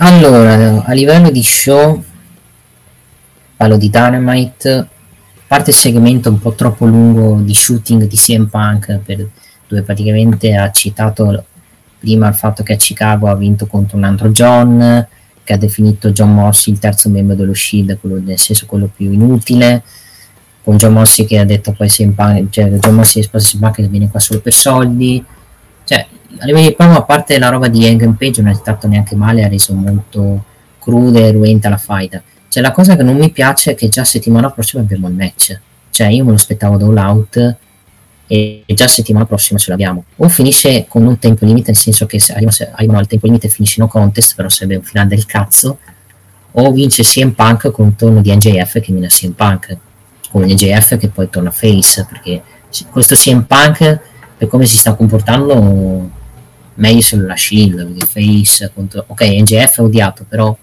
per quello che sta facendo CM Punk credo che fosse l'avversario adatto per l'MJF face. Però sappiamo tutti che quando tu cambi un allineamento a una persona che è adatta da heel non sempre funziona, magari ci sbagliamo. Vediamo, sicuramente promo lungo di cui abbiamo già parlato a inizio podcast, quello di CM Punk, promo che poi trova la sua continuazione tardi, anzi nella serata, con l'annuncio ufficiale del main event di settimana prossima, perché molto probabilmente sarà il main event oppure l'opener a giudicare da come verrà costruita la scaletta di Dynamite della prossima settimana. Il title versus title tra Punk e Moxley, potrebbe vincere Punk e poi iniziare la faida con MJF. Vediamo, sicuramente è una situazione interessante non solo all'interno degli show dell'AEW ma anche fuori, vista l'atmosfera non proprio rosea in quel del backstage. Sì, poi vabbè, io ho messo anche l'ipotesi del no contest, nel senso che arrivano a tre all'infinito questo match, fanno come con cos'era Moxley Pack che finì no contest, perché esatto, time limit, ecco. Se fanno quello credo che il pubblico inizia a mandare a fanculo tutti, però avrebbe senso perché talmente si stanno su cazzo i due che non esce io a trovare un verdetto e poi fare stipulazione a Chicago, che ci potrebbe anche stare praticamente, però bisogna vedere se già MJF è pronto già mercoledì prossimo. Io sinceramente me lo giocherei All Out, perché sarebbe uno spreco farlo tornare in una puntata di Dynamite, secondo me. Guarda, per me è già uno spreco farlo prima di All Out, hanno deciso così, quindi sì. No, poi guarda com'è passo il match di Danielson contro Garcia. Io ho trovato un bel match, ma niente di che, nel senso non è brutto, è un match che non grida alle 5 stelle, un match da 4,70 come match, bello, molto violento, strano che compare il sangue anche nei match di Davio, questa è novità, e hanno aperto una strada per Bryan contro Jericho per All Out e per lo split da Garcia e Jericho, perché penso Garcia, non escludo che si allea con Bryan per entrare nella stable di Bryan, che già era nei piani originali prima, poi hanno dovuto mettere Garcia nella stable di Jericho.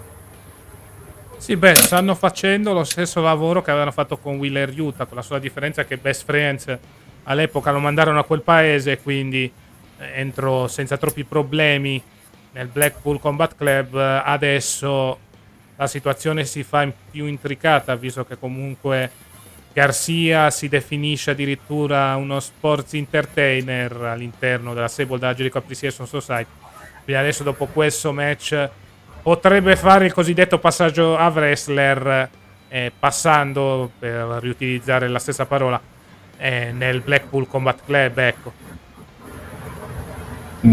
E costare anche il match a Jericho, comunque potrebbe, no. Cioè, tenterà di aiutare Jericho e farlo perdere per All Out. Comunque Bryan Jericho non so quante volte si sono affrontati in WWE, ma credo poche, secondo me. Beh, fu il match di debutto di Bryan Danielson in WWE, sì, dove si fece male Bryan, match che non durò tantissimo, però fece già vedere di che passa fosse fatto l'American Dragon. Settimana prossima è annunciato che Jericho deve parlare con Garcia, se scegliere Bryan o lui. Sento puzza di Suerbone, ovvero Garcia che ritorna con Jericho, e poi magari lo fanno più avanti l'alleanza con Bryan, però sarebbe una roba stile Gun, che poi parleremo del Gun Club, soprattutto di Billy Gun che se le ha con gli Acclaimed ancora, avrebbe da dire. Sì, esattamente, ma ne possiamo parlare anche adesso, perché comunque praticamente abbiamo avuto lo split a tutti gli effetti del Gun Club che ha vinto contro i Varsity Blondes, che anche loro dal punto di vista smart sono molto scontenti della loro situazione in AEW, come abbiamo visto da alcuni tweet da parte di Brian Pillman Jr. Vediamo come si evolverà la situazione per loro, ma soprattutto vediamo adesso come si evolverà la situazione per i Gun Club, perché Gun Club ha splittato, perché praticamente i due figli di Billy Gunn, ovvero sia Austin e Colton, hanno accettato un nuovo contratto da parte di Stokely Hathaway, quindi diventeranno clienti di quest'ultimo. Billy Gunn viene salvato prontamente dall'intervento degli Acclaimed, c'è una reunion tra Mr. S e il tag team dei rapper. Sì, anche perché erano molto over col pubblico.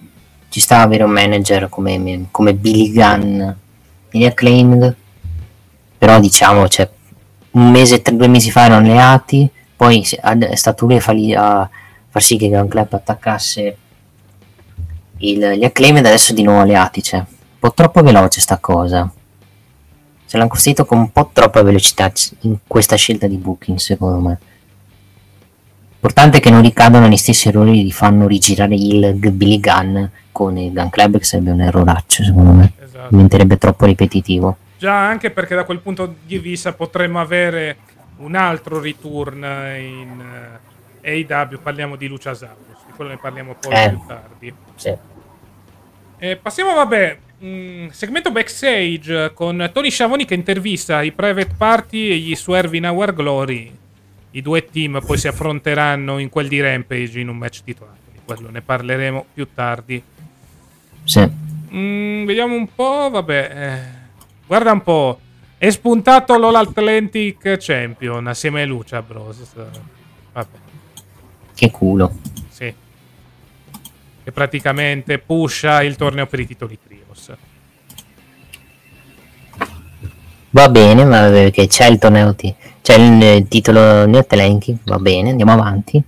Andiamo avanti e parliamo proprio della situazione di Jungle Boy e Christian. Rissone tra i due, però assente Luciasaurus. Ecco, non mi stupirei che costruissero questa roba per il nuovo turno di Luciasaurus. Ovvero sia un Luciasaurus che si accorge che Jungle Boy sta diventando troppo violento nei confronti di Christian e quindi ritorna con quest'ultimo. O semplicemente erano già messi d'accordo con Christian e fa perdere Christian praticamente ad All Out, che forse è più semplice. Può anche starci il fatto che Dragon Boy sta diventando troppo ossessivo contro Christian al punto che Luciasaurus si dissocia dal suo compagno e si lega con il nemico. Puoi anche far così, è vero. Cioè l'idea però è quella, cioè, mi è venuta in mente perché vedo un Dragon Boy veramente ai limiti dell'ossessione per stalking. Christian Cage, e quindi potrebbe esserci questa ipotesi. Naturalmente sempre campo delle ipotesi parliamo, vediamo poi cosa succederà le prossime settimane. Limite dello, come si dice, ossessione stalking, perché comunque quando tu sei ossessionato da una persona che ti sta sul cazzo, vuoi menarlo, si chiama, usi questi termini. E il problema è che questo match è troppo scontato, vince, purtroppo io sono l'idea vince Christian, però se ha senso, io ripeto, se una cosa ha senso va bene, l'importante è non fare dei risultati che non hanno senso, semplicemente l'importante è che poi Dragon Boy vinca la faida, nonostante la sconfitta poi li avrà molto probabilmente a un lato con Christian per il turno di Luciasaurus. Poi voglio capire poi come la gestiranno la faida, visto che il giorno dopo avrebbe due avversari, non solo Luciasaurus, avrebbe anche Christian di mezzo che romperà le palle. Quindi vediamo come si evolve la situazione. Certo è che comunque molto probabilmente avremo un nuovo turno di Luciasaurus, perché comunque non si è presentato, quindi potrebbe essere lui l'ago della bilancia in vista del match di Olanda. Passiamo a un altro segmento backstage. Continua questa faida 3 contro 3 tra l'ex Pinnacle, ovvero sia gli FTR e Wardlow, contro Jay Littleson, Jay Dart e Saturn. Sì, ovviamente si andrà un six man tra questi team per All Out, ovviamente, perché già stanno suggerendo sta cosa. Esatto. Fa un po' strano vedere Wardlow non difendere titoli in PPV, però che te devo dire, non è che si può far tutto. Esattamente. Tony Storm contro Kailyn King, vittoria da parte di Tony Storm contro questa debuttante.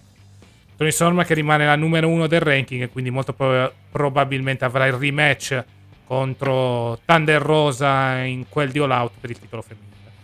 No, c'ha già il rematch perché è stato annunciato anche questo. Però attenzione, perché Rampage e Britt Baker si è messi in mezzo. Quindi o quello o il triple threat All Out? Penso più triple threat, perché vedendo il bel successo dell'altra volta tra le due, penso mettere in mezzo Britt Baker per rendere il match interessante. Vediamo. Però avrebbe più senso un match a tre, secondo me. Infine passiamo al main event. Match valido per il torneo dei titoli trios. E anche qui dobbiamo parlare di un'altra delle notizie più importanti di questa settimana. Abbiamo avuto la fazione ingobernabile contro gli Young Bucks, ma soprattutto il ritorno a tutti gli effetti di Kenny Omega. Vittoria da parte dei Face, seppur con tanta fatica, perché comunque Kenny Omega ha mostrato molta fatica nell'eseguire le mosse, quindi vittoria da parte di quelli che consideriamo i Face, ecco, perché poi fondamentalmente Kenny Omega ancora come manager Don Callis. Come ti è sembrato il ritorno di The Cleaner sul ring? Ecco, a parte la tire che a me fa cagare abbastanza, la tire nuovo. Secondo me, ti dico, la maglietta l'ha tenuta perché comunque ancora non è in formissima, quindi ha preferito coprire il tutto. No, l'ho trovato pimpante, è in forma e soprattutto ha rischiato già di farsi male con quel volo dalla terza corda, che dove ha preso una botta e ovviamente non è successo niente. Diciamo che l'ho trovato pimpante come al solito Kenny Omega, quindi se non si fa dei danni ci sarà a divertirsi con lui, e penso siano anche i favoriti per vincere il titolo di trios, anche perché se vedo il tabellone, non è, a parte il House of Black, non è che vedo molta gente favorita, a meno che non vogliono fare Dark Order contro Young Bucks e Omega, che avrebbe anche senso per quella questione di Page. Io penso che la finale sia Young Bucks e Omega contro House of Black, secondo me. Esattamente, quindi vediamo come si evolverà la situazione nelle prossime settimane. Fa piacere rivedere Kenny Omega, speriamo possa anche risolvere quei piccoli problemi di ruggine barra fisici in ring. Auguriamo il meglio per il buon Kenny Omega alla luce di questo suo ritorno, che comunque è una buonissima notizia non solo per le W ma anche per il Pro Wrestling, perché comunque Omega negli ultimi anni è stato forse uno dei wrestler migliori in circolazione, quindi rivederlo sul ring fa sempre piacere. Sì, assolutamente sì. Passiamo a Rampage. Cosa è successo? Cioè, abbiamo avuto Claudio Castagnoli che afferma che di voler difendere il titolo Ring of Honor in una Open Challenge che si terrà addirittura nell'episodio di settimana prossima di Rampage. Sì. E sarà una sfida contro Dustin Rhodes. Sì, no, il match può essere molto figo. A livello lottato, sappiamo benissimo che Claudio Castagnoli, come lo chiamano così, manterrà la cintura praticamente, quindi ci sta in generale. Ma la puntata era basata molto su su mid carding. Abbiamo avuto poi uno scoscione di Hook contro come cazzo si chiama, Jack Clayton, il tizio che è fidanzato con quella di Jersey Shore, distrutti in 10 secondi. Ho goduto tantissimo perché mi sta sul cazzo. Poi abbiamo avuto un match praticamente tra Tina contro Penelope Ford, che è tornata, infatti torna jobbando praticamente, con poi Athena che gli viene distrutto praticamente cercare di distruggere col martello di Triple H la tail delle ali, le alette praticamente che aveva per volare, che vergogna, gli ha spaccato le ali. E poi alla fine abbiamo avuto anche il match, mi sembra tra mi sembra che ci sia stato un promo di Billy Gunn che lancia una sfida tra Billy Gunn e suo figlio, penso, non mi ricordo. E poi il main event, i Six Man Tag Team Match, di cui abbiamo avuto protagonisti i Best Friends, che battono la stable di Aria Davari con Parker Bordeaux e l'altro stronzo che non mi ricordo, con la vittoria di Best Friends che passano il turno praticamente, cacciando fuori dal ring anche l'anello forte, ovvero Parker Bordeaux, nelle barricate. A termine di un match sinceramente onesto, che vuol dire un Rampage, solita puntata buona per il mid carding, e si va avanti col torneo. Adesso con il passaggio dei Best Friends abbiamo Best Friends che aspettano la vittoria, gli avversari tra House of Black, Dark Order e Kenny Omega e Young Bucks, che avversano gli avversari tra Death Triangle e praticamente gli altri che adesso non mi ricordo più. Comunque io ripeto, la finale ovviamente sarà Young Bucks e Omega contro House of Black, almeno di colpi di scena clamorosi. Esattamente, vediamo cosa succederà nelle prossime settimane per quanto riguarda i titoli trios. Per il resto settimana abbastanza tranquilla, un buon Dynamite, Rampage un po' il solito B-show. Per il resto settimana abbastanza tranquilla on screen per la federazione di Tony Khan, un po' meno per quanto riguarda la situazione backstage. Sì, no, l'unica notizia che possiamo dare ai W a livello soprattutto di TV, pare che a ottobre le W farà i tapings al martedì, mi sembra, per credo questioni televisive forse. Bisogna vedere, più che altro Warner ha anche la NHL e la NBA, quindi bisogna vedere un po' come si evolverà la situazione. Penso per quello forse, perché sì. Comunque... Sì. Anche perché a ottobre riparte l'NBA, quindi avranno bisogno di spazio in quel di TBS e TNT. Va bene. Vanno in guerra con l'estero. Cosa? Vanno una guerra con NXT, perché sono al martedì torna la guerra. Esatto, vabbè, lasciamo stare. Tra virgolette. Va bene, io direi di chiudere qua con l'All Elite Wrestling. Allora, 20 secondi di pausa e poi andiamo a parlare dell'ultimo show della settimana. Parliamo naturalmente di WWE, Friday Night e SmackDown. Oh, oh, oh, che ridere, bello bello. WineLivery.com, vini, birre, drink a casa tua subito, consegna in 30 minuti alla temperatura ideale direttamente dal produttore, così risparmi. WineLivery.com. E rieccoci qua per parlare di quanto accaduto nell'ultimo show della settimana, WWE Friday Night e SmackDown. Ecco, abbiamo avuto un inizio veramente shock, perché ancora una volta abbiamo visto Ronda Rousey invadere il ring. Questa volta però The Badass è stata arrestata. In galera. Esatto. Però poi sappiamo benissimo che tornerà. Praticamente con questa situazione di Ronda Ribelle praticamente sta purtroppo girando, viene più apprezzata rispetto a quando magari era il face che però non parlava tanto e basta praticamente.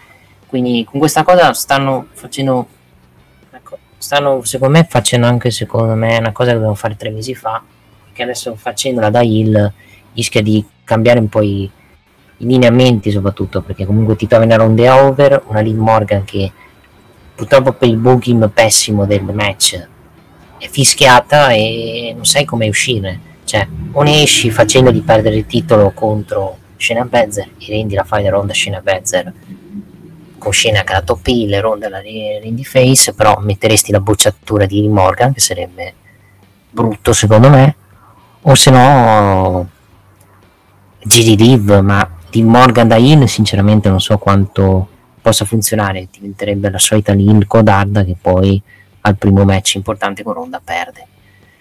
Quindi non so, quindi sei in una situazione un po' molto tosta, perché comunque c'è una Ronda over perché l'hai resa molto cazzuta, l'hai resa molto ribelle e quindi al pubblico piace questa cosa, ma allo stesso tempo purtroppo c'è una campionessa face che se gli fai perdere il titolo e soprattutto con col booking che hai fatto di SummerSlam il pubblico non la apprezza molto di meno.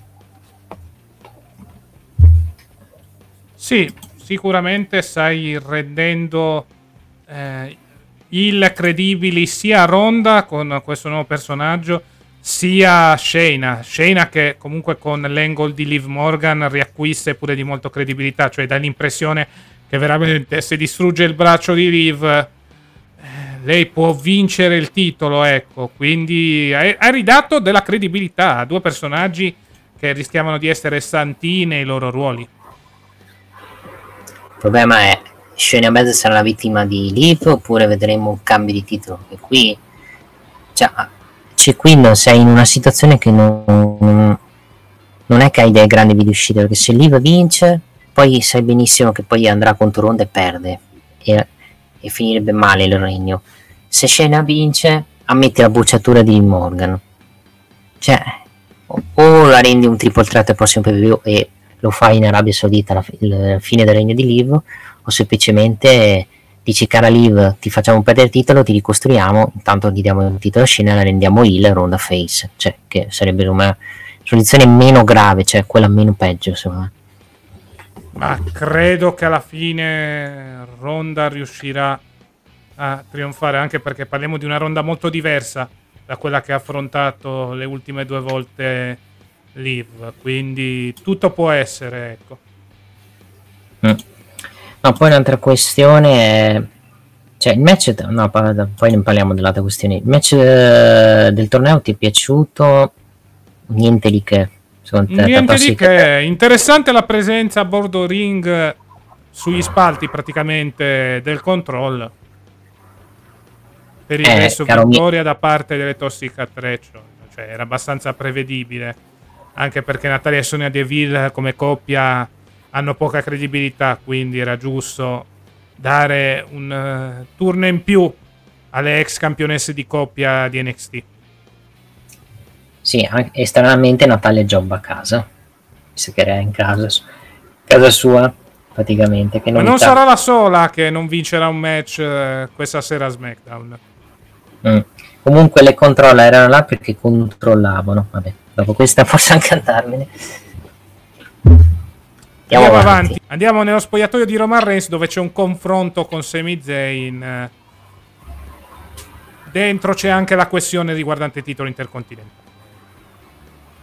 Sì, diciamo che Roman Reigns rispetto ai due degli Usos mi sembra più apprezzare, diciamo, di avere un nuovo alleato rispetto a Jay. Invece proprio sa benissimo che, diciamo, che non si fida di Sami Zayn, e quindi gli ha detto: io, caro capo tribù, il mio obiettivo è vincere il titolo intercontinentale, stasera diventerò il sfidante di Gunther, così potrò rappresentare la Bloodline come campione intercontinentale e soprattutto essere tuo alleato. Con Reigns ovviamente mi dice di sì, sono fiducioso che vincerai, eccetera eccetera, e poi eccetera eccetera. Poi cita il fatto di non dire niente ad Owens, che è il piccolo semino che hanno detto sulla faida che poi arriverà tra Usos contro i Kieo, ovvero Kevin Owens e Sami Zayn.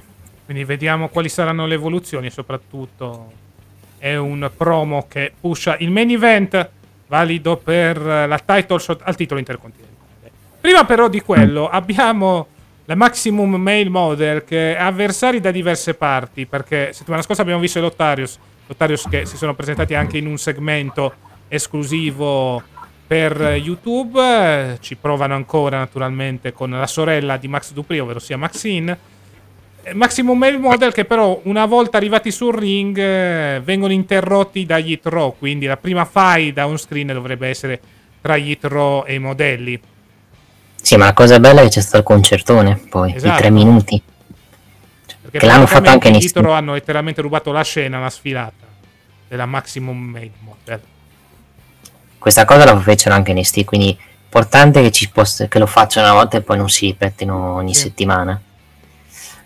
Vabbè, ci sta se vuoi fare una storyline mid-carding dei tech team, anche per far fare qualcosa a questi due team, perché sennò che cazzo fanno? Quindi metti lì Tro contro Mace e l'altro Mansur, l'ha messo in medal. Esatto. Poi metteranno sempre sta cosa di Massini che vuole splittare, perché semplicemente Massini l'hanno messo là perché doveva essere il capo di questo tech team secondo Vince, poi l'hanno cacciato a calci e hanno rimesso Dupri.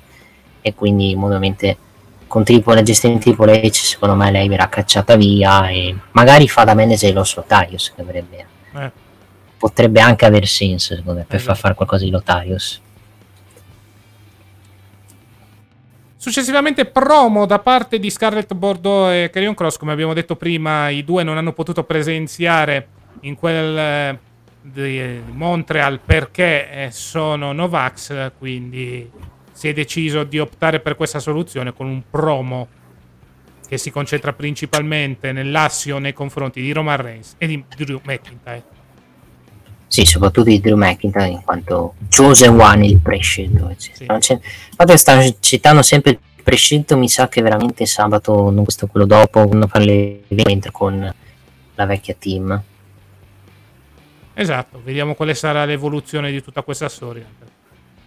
Karrion Kross è praticamente il terzo incomodo in tutta questa faida tra Roman Reigns e Drew McIntyre. Non tanto, perché secondo me Karrion Kross è il futuro avversario di Roman, secondo me, per Survivor Series. Può essere un'ipotesi, vediamo. Cioè, la situazione comunque si sta facendo molto intricata e molto interessante. Sì, sì. Poi ci sta a aver fatto un promo anche perché, ripetiamo, Karrion Kross e Scarlett Bordeaux non sono vaccinati. E in Canada non puoi entrare nelle arene se non sei vaccinato, praticamente. Poi Fatal 5 Way per la title shot al titolo intercontinentale. Sheamus contro Ricochet, contro Madcap Moss, contro Happy Corbin, contro Sami Zayn. Sami Zayn, che praticamente è l'eroe di casa, osannato in ogni dove. A vincere però è Sheamus, che si guadagna una shot contro Gunther per il titolo intercontinentale a Clash at the Castle. Credo sarà un match di sane mazzate, ecco. Sì, con Sheamus sarà anche il face di quel match.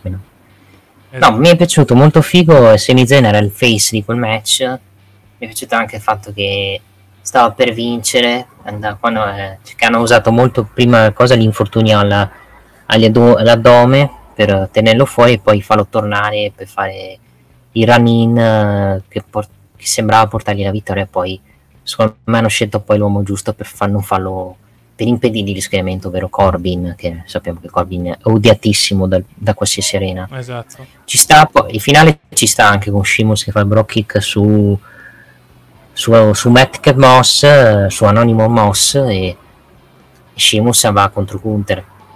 E io dico, finalmente abbiamo una difesa titolata in pay per view. E credo l'avrebbero anche fatta, perché comunque sei in Inghilterra, se non fai in Inghilterra in Gallus con Gunther, se non facevi veramente uno scandalo. Esatto. Quanto meno hai un match del power, star power, comunque Sheamus. Esatto, poi ci sa far lottare Sheamus nell'evento ambientato nel Regno Unito. Poi cosa c'è stato? Poi c'è stato il funerale vichingo dei Viking Raiders. Sì, dove è comparsa anche Sara Loga, mi sa, in quel segmento. Sì, mi sa di sì. Meno brutto di quello che mi pensavo, praticamente bruciano le mani dei New Day dicendo che New Day è morto. È semplice, c'è una roba semplice, non hanno fatto roba comedy, grazie a Dio. Scontro tra Liv Morgan contro Shorty, vittoria da parte di Liv Morgan. Nel post match la campionessa viene attaccata alla scena Baszler. No, mi è piaciuto di quel post match è che Shayna vorrebbe spaccare i braccia ma non li spacca, perché sa benissimo che poi non potrà avere il match per il titolo, quindi io potrei spaccarti i braccia ma so che non lo farò. Non so che non posso farlo perché sennò non ho la testa sotto, lo farò in PPV, quindi per denigrarti ti colpisco in faccia piuttosto che colpirti al braccio, che esatto. Ci sta anche per rendere temibile l'avversario, che mi piace vedere una scena cattiva arrabbiata. Sì, più che altro ti hanno dato l'idea che se riesce a spaccare il braccio di Liv Morgan, scena trionfa. Sì, vediamo poi se perde come un imbecille, mi incazzo poi. Vabbè, potrebbe perdere, ma più che altro per il semplice fatto che comunque devi costruire nuovamente Ronda contro Liv e quindi serve un'avversaria di transizione. Però per il momento l'hanno quantomeno ricostruita come credibilità, l'ex campionessa di NXT. Sì, però tenere nel d'occhio scena in mezzo anche nel post perché lui potrebbe essere protagonista, però vediamo. E beh, dopo tutto nell'NXT di Triple H c'era stata una delle campionesse più longeve, quindi credo cercherà di tenerla più o meno sopra nelle gerarchie della divisione femminile WWE. Uh-huh. E passiamo al main event, Roman Reigns contro Drew McIntyre, parte poi il rissone tra i due, sembra avere la meglio lo scozzese, quindi scozzese che riesce a trovare un minimo di vittoria tra virgolette su il leader della Bloodline.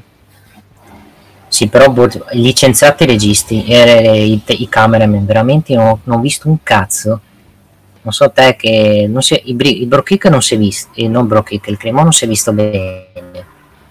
Le riprese dove lui alza in cintura sono state fatte con i sandali, cioè svegliatevi, cioè Kevin Dunn riprendi bene però quando ci sono i segmenti importanti soprattutto, ma poi per il resto a livello parlato meno bello lì, cioè bello ma non meno bello di quello che del parlato tra Kevin Owens e Drew McIntyre. Io sono l'idea, ripeto, che Drew McIntyre alla fine perde per colpa di Cross e poi si fa Cross contro McIntyre e Stream Rules, Reigns poi salta un PPV e poi fa fare una difesa tirata anche a un Jewel, che poi voglio capire con chi, perché se è vero che Karrion Kross è avversario di Survivor Series, voglio capire la rabbia che affronta. Potrebbe essere anche un match a più uomini. Anche cioè non match a più uomini con la difesa titolata, ma tipo che coinvolge anche gli Usos nel caso. Può essere. Vediamo. Che così riempi quella parte dell'Arabia Saudita e poi vai dritto per il match alle Series contro Karrion Kross. Ma dipenderà molto se ha voglia di andare in Arabia o Roma, ma penso di sì. Anche perché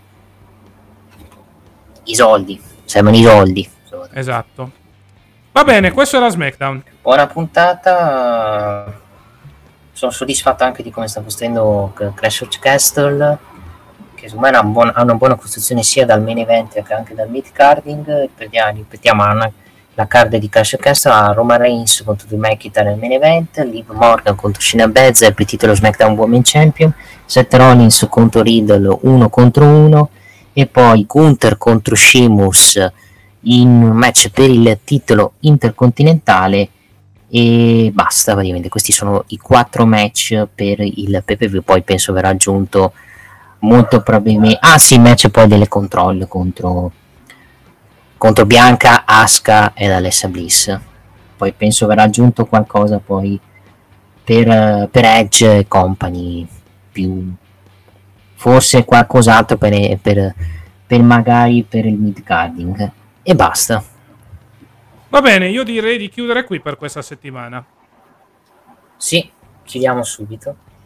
Esatto, noi ci vediamo questa domenica alle 14 con il Gran Premio d'Austria, poi alle 18.30 con Napoli-Monza, Empoli-Fiorentina, e poi alle 20.45 con Bologna-Verona e Atalanta-Milan. Mentre invece lunedì seguiremo l'ultimo appuntamento con Nick prima del suo viaggio in Slovenia, ovvero sia Sampdoria-Juventus. Sì, perché il signore va in vacanza, il ragazzo va in vacanza, e per il podcast vi aggiorniamo di come registrare. Esatto, poi mi ci metto io al lavoro. Detto questo, io ero Cassa e come c'è stato Nick.